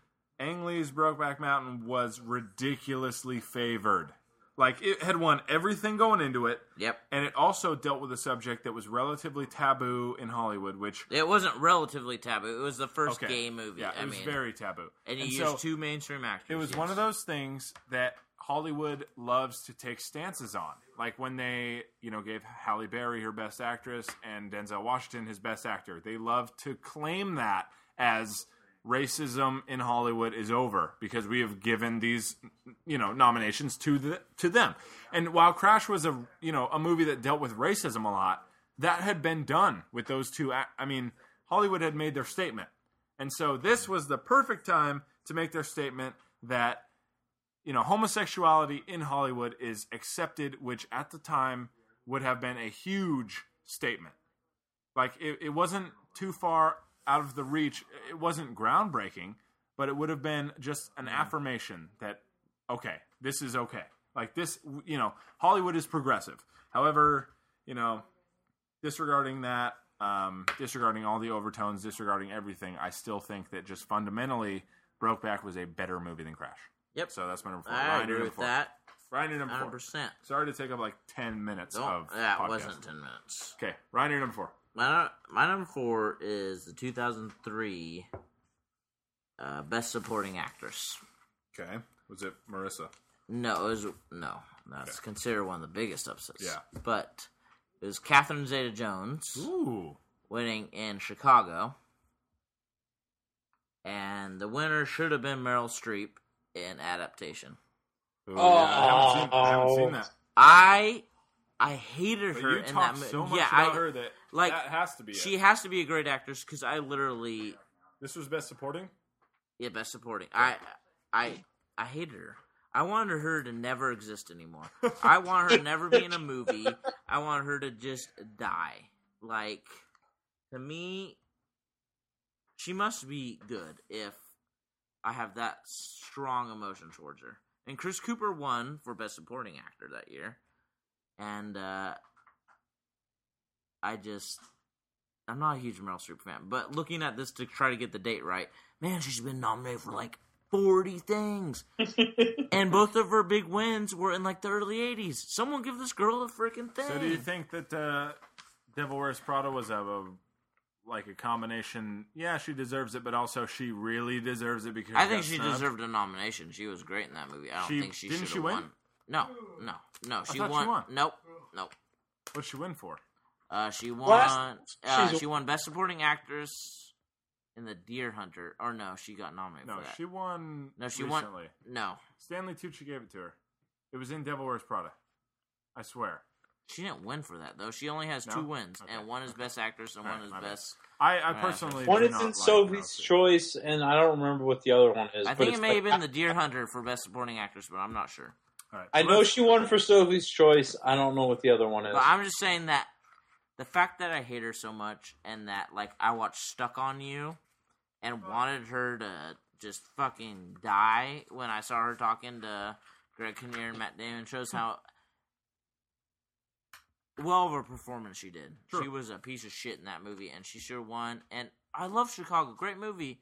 But Catherine J. Jones just played a vixen, and let's be honest, that's what she plays a lot. There you so, go. All right, That's my number four. Jake, your number four. My number four have to do, has to do with the movie we just watched. It's uh, Shakespeare in Love over Saving Private Ryan, which is absolutely ridiculous. I can't believe that happened. I've tried to watch Shakespeare in Love on like three different occasions. And each time I've gone, oh my god, I'm bored. I'm gonna fall asleep now. Yep. So fuck that movie. Saving Private Ryan is so much better. There you go. All right, Great. what's your number that, three? That should just that's it, and that's was Yep, it. But that was that's it. great.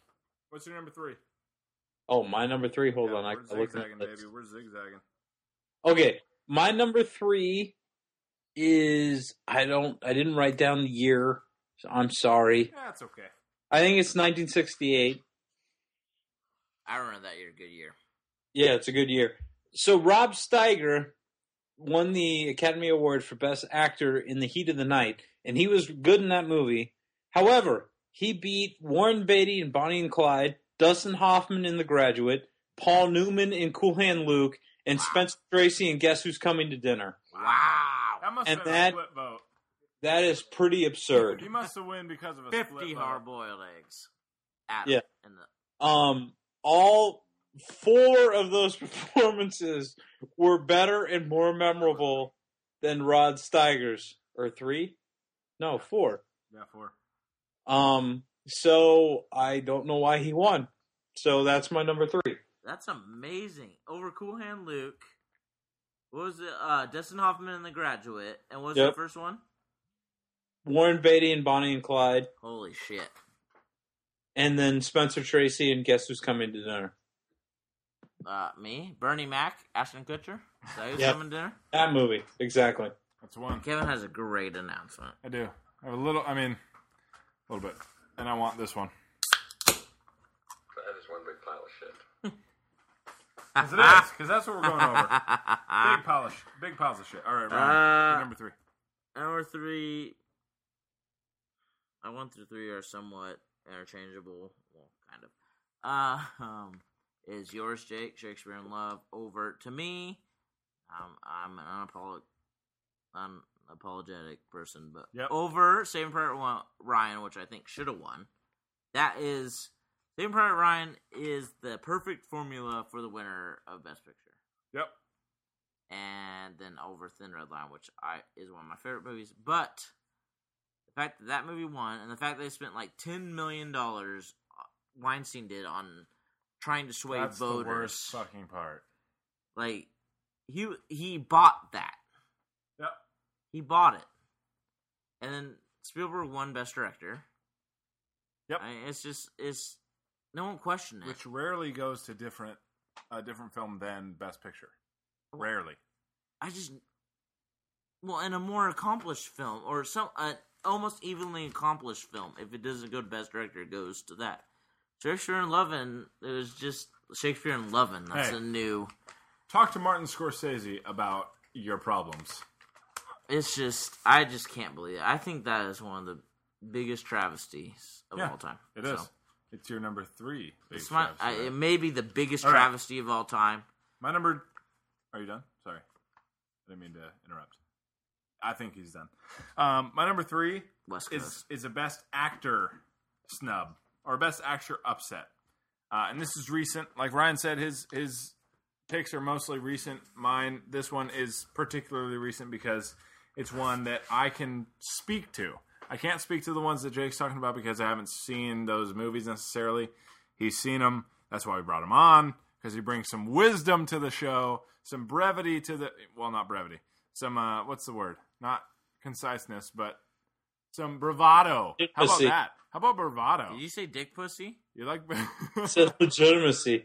I heard. Hey, did, did hey, anyone else hey, hear we're dick legitimate. pussy? We're legitimate. What did he bring to the show? Not bravado, but dick pussy. That's all I heard. I heard dick pussy. He pussy. brings he, he does bring an air of wisdom though. That's just what I'll say. But my number three is a Best Actor nom. Uh, it's Sean Penn in Milk over Mickey Rourke in The Wrestler. Ooh. Sean Penn is a great actor, do not get me wrong, and he was great in Milk. However, he didn't deserve this because he has done better roles with more complex characters than Harvey Milk. Um, I'm not sure Mickey Rourke has ever done a character that is more. I, I don't know if Mickey Rourke has done anyone better than the wrestler. Um, this was his comeback. This was the Mickey Rourke comeback. Uh, this was the the movie he was basically reborn to play. Nobody else could have done it, but plenty of people could have played Harvey Milk. I feel like, and even Sean Penn gave a good chunk of his acceptance speech at the Oscars because he won.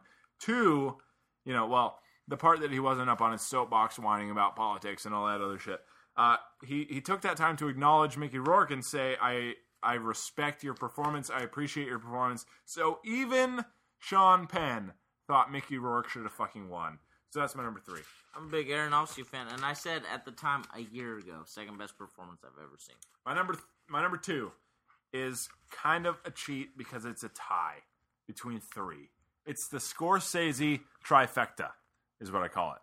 Uh, it's it's basically it's a best picture nom or a best picture you know upset, but it's also got some best directors in there. Um, it's it's a tie between Rocky over Taxi Driver, and Taxi Driver Scorsese wasn't nominated as best director, but then it's Ordinary People over Raging Bull, which Robert Redford won, and then Dances with Wolves over Goodfellas, which Kevin Costner won. Uh, four years ago, Martin Scorsese finally won his best Oscar, and you can say that that was lifetime achievement, but I say that you know The Departed was just better than any of the other shit that was out. However, But it wasn't great. However, it had been so long and so many nominations over so many great, like literally just amazing movies that didn't win Best Director or Best Picture. It's a travesty. I think Raging Bull should have easily won because it's Raging Bull. Ask anyone. And they'll go, Ordinary People was good, but it's no Raging Bull. That's literally what they'll tell you. Um, and then Goodfellas is like the staple of that fucking, you know, the Movement? God, the Godfather movement? is one Yeah. thing. The Godfather is a mob movie, but it does not define that genre like Goodfellas does. Goodfellas is that genre. What What is Um, the other one? uh, Rocky over Taxi Driver, and that was only for Best Picture. Because Rocky was good, yes, but Taxi Driver. I don't was, think Rocky was the best picture though. Well, there you go. I don't think Taxi Driver was either. But then again, I don't know anything that came out that year. That's my number two. What's your number two? Yeah, I'm asking Engaging in debate Yeah, yeah. is negative. Go for it. My number two is the one that surprised me the most. Um, I looked this up, and I always loved this character. Yeah. But I was really surprised that the love was shared. Um, the 2005 Best Supporting Actor. It went to Morgan Freeman in a Million Dollar Baby, Mm-hmm. but it should have gone to one of the best, perf- awesomest performances I've ever seen is Clive Owen in Closer. He won the Golden Globe, the BAFTA, and a handful of other awards. See, I didn't even know this. I love. Th- I I mean, I love this.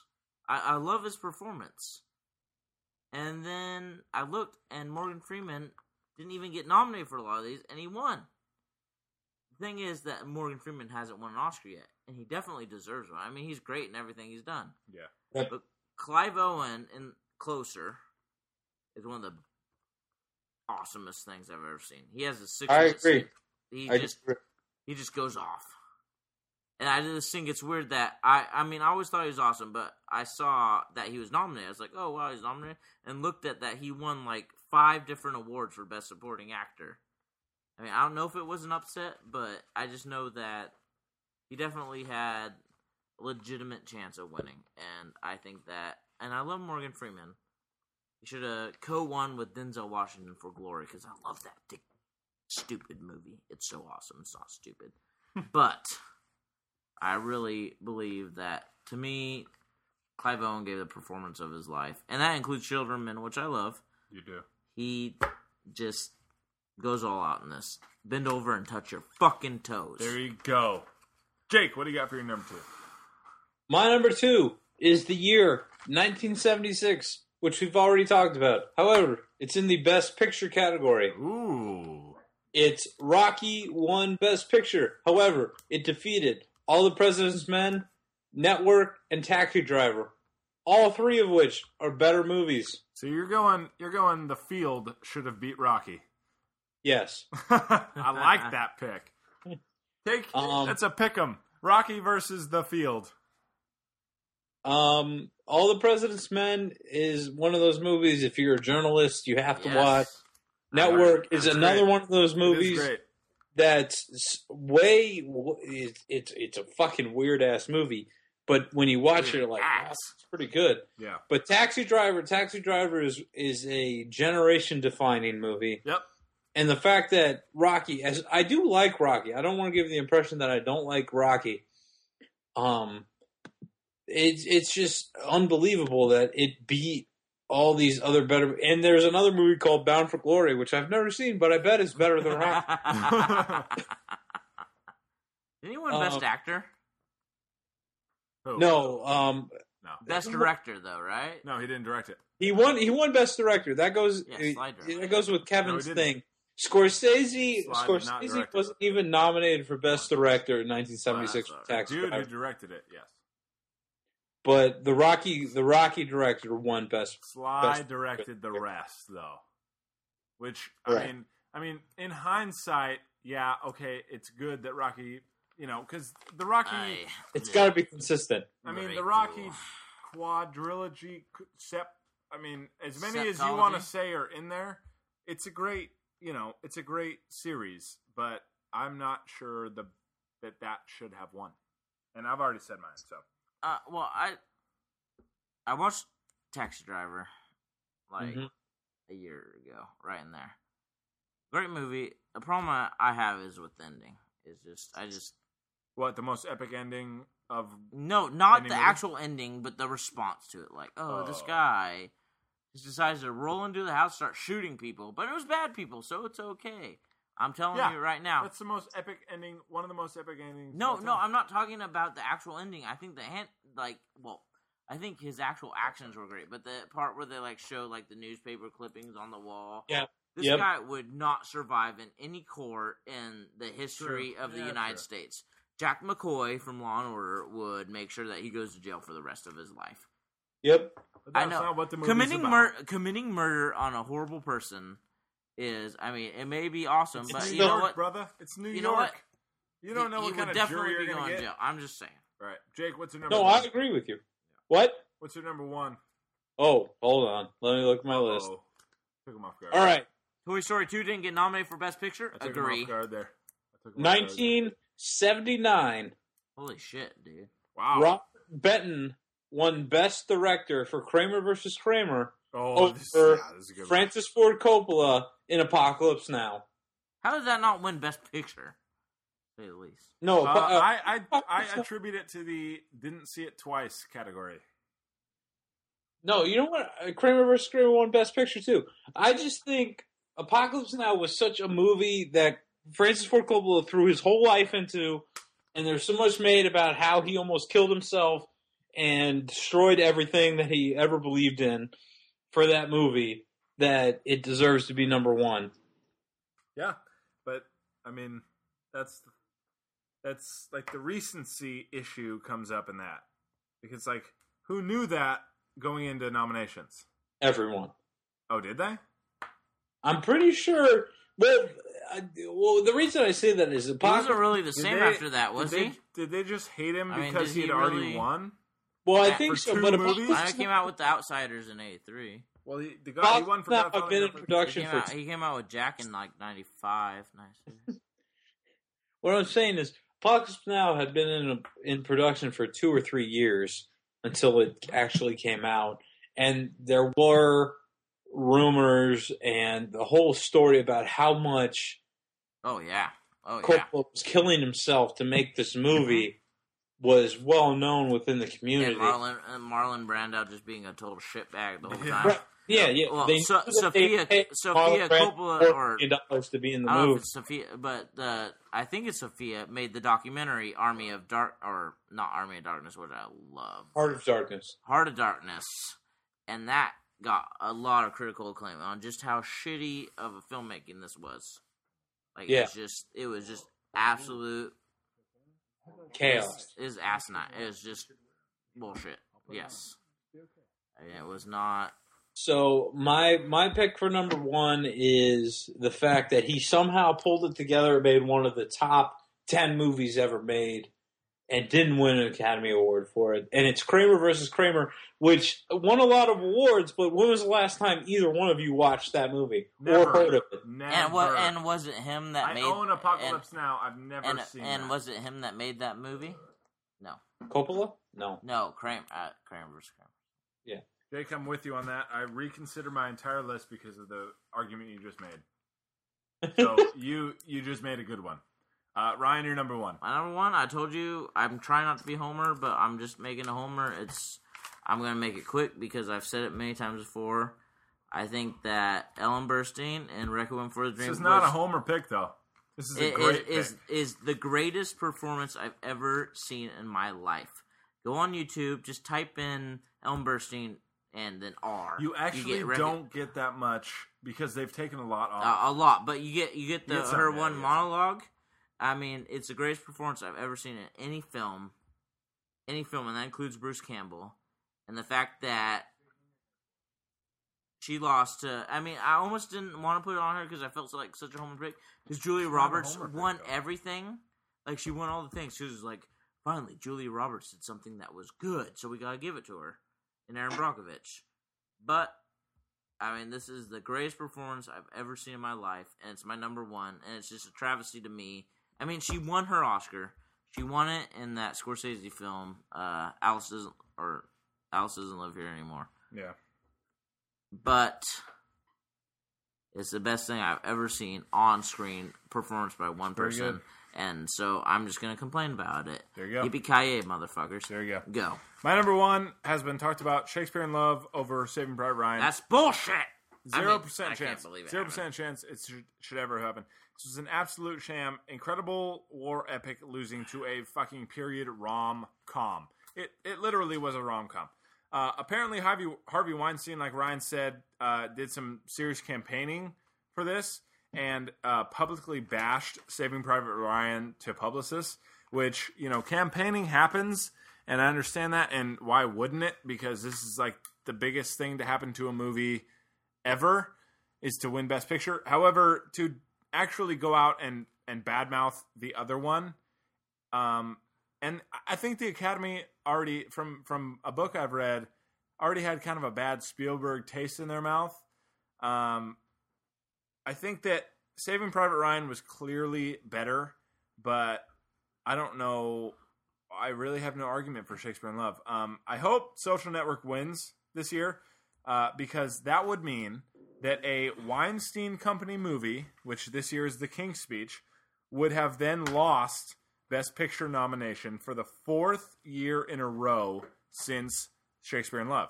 Shakespeare in Love won uh, back in what was that? 99. 99.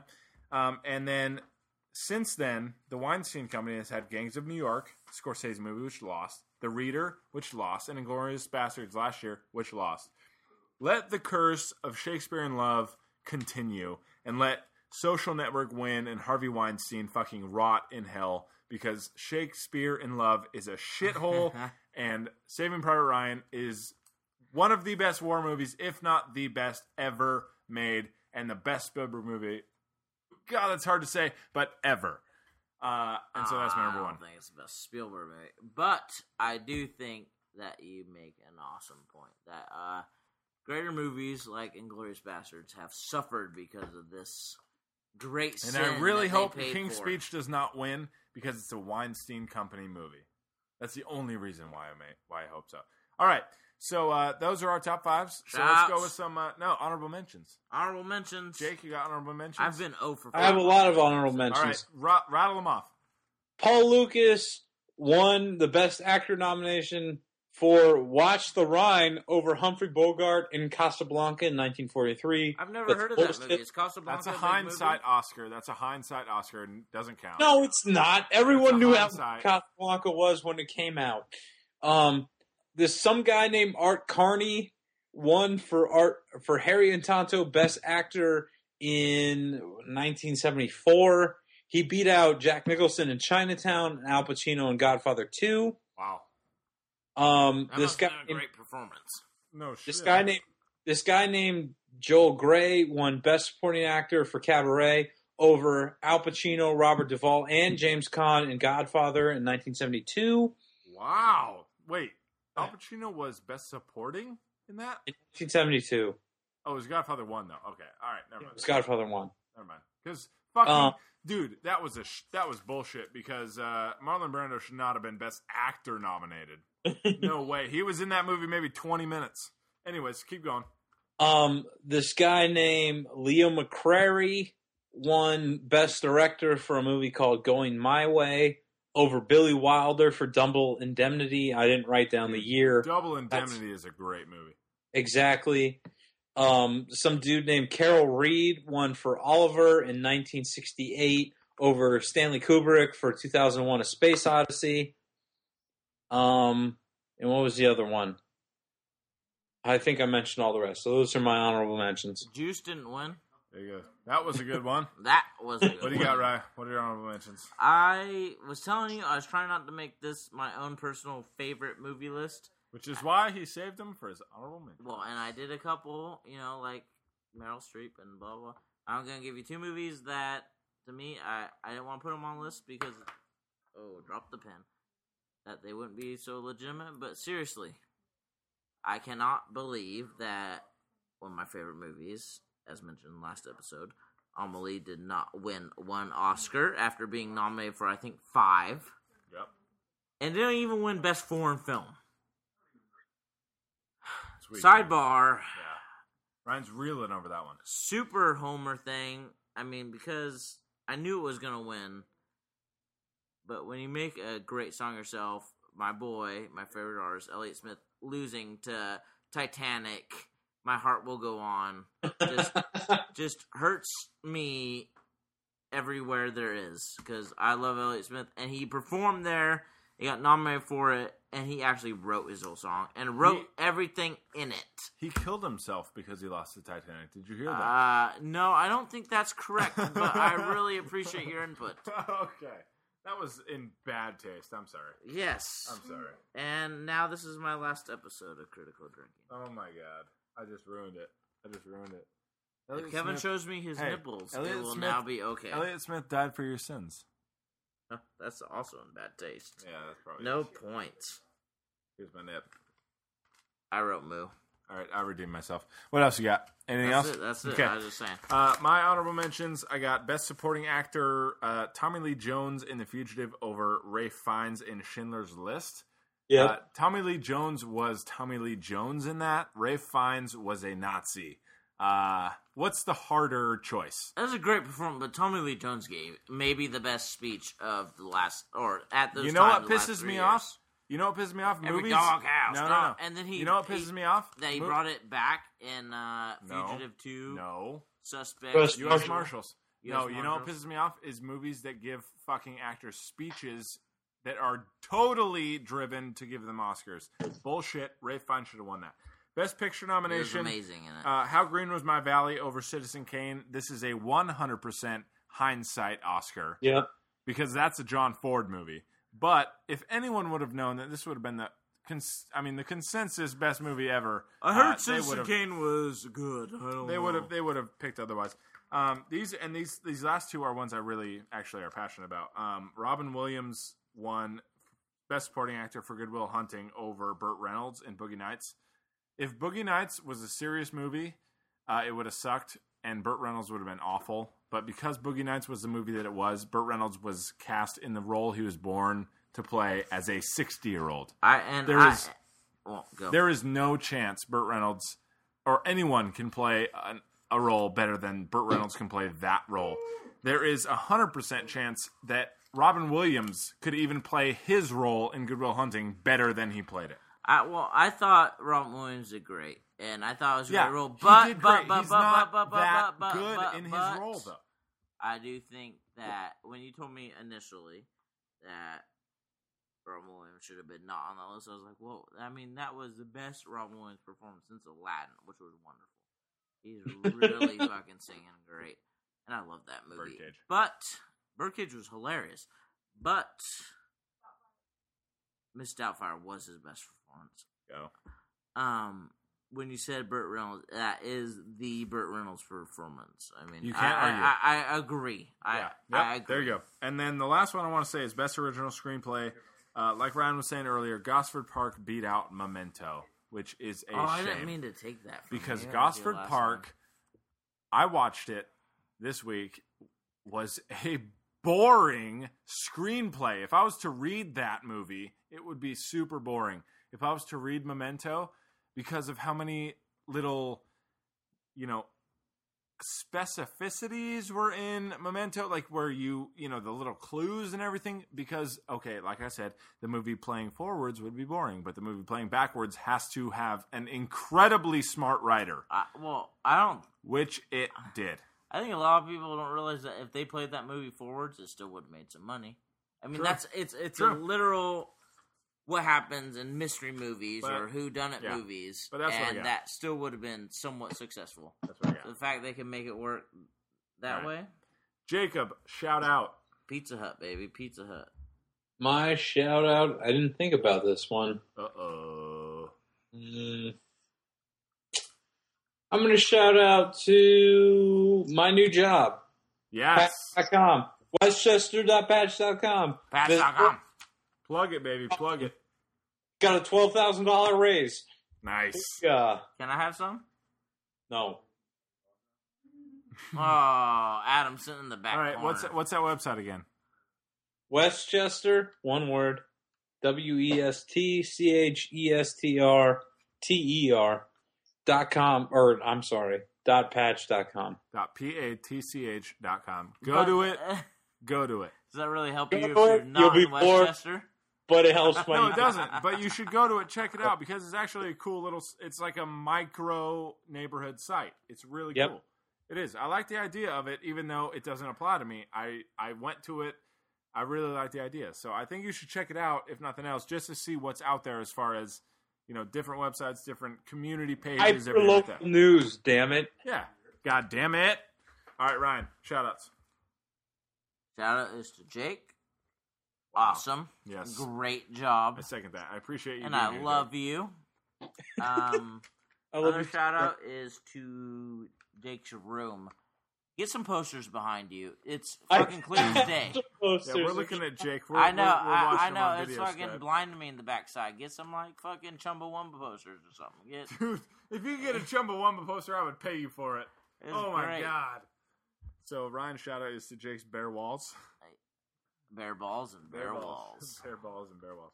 Oh, he's doing something great. Uh, Here's a poster I have. Dude, put it up, dude. Fucking Yeah. uh, what's his name? Don it's uh, Ron Howard joint. Don Knotts. Dan Knotts, what's his name? Don Knotts, you got it Don right. Knotts, dude. Great work. Well done. All Please right. put it up. We'll have to put that on the website or something. That's Uh oh. Jake. This is what you need. See this? We're holding the Chumbawamba poster up for Jake. That's the poster you need, baby. I get knocked That's the poster you but I need. get up again. You're Yes, never gonna get me. What's what's yours? Uh, my shout out is to the book Thirty Three Beers.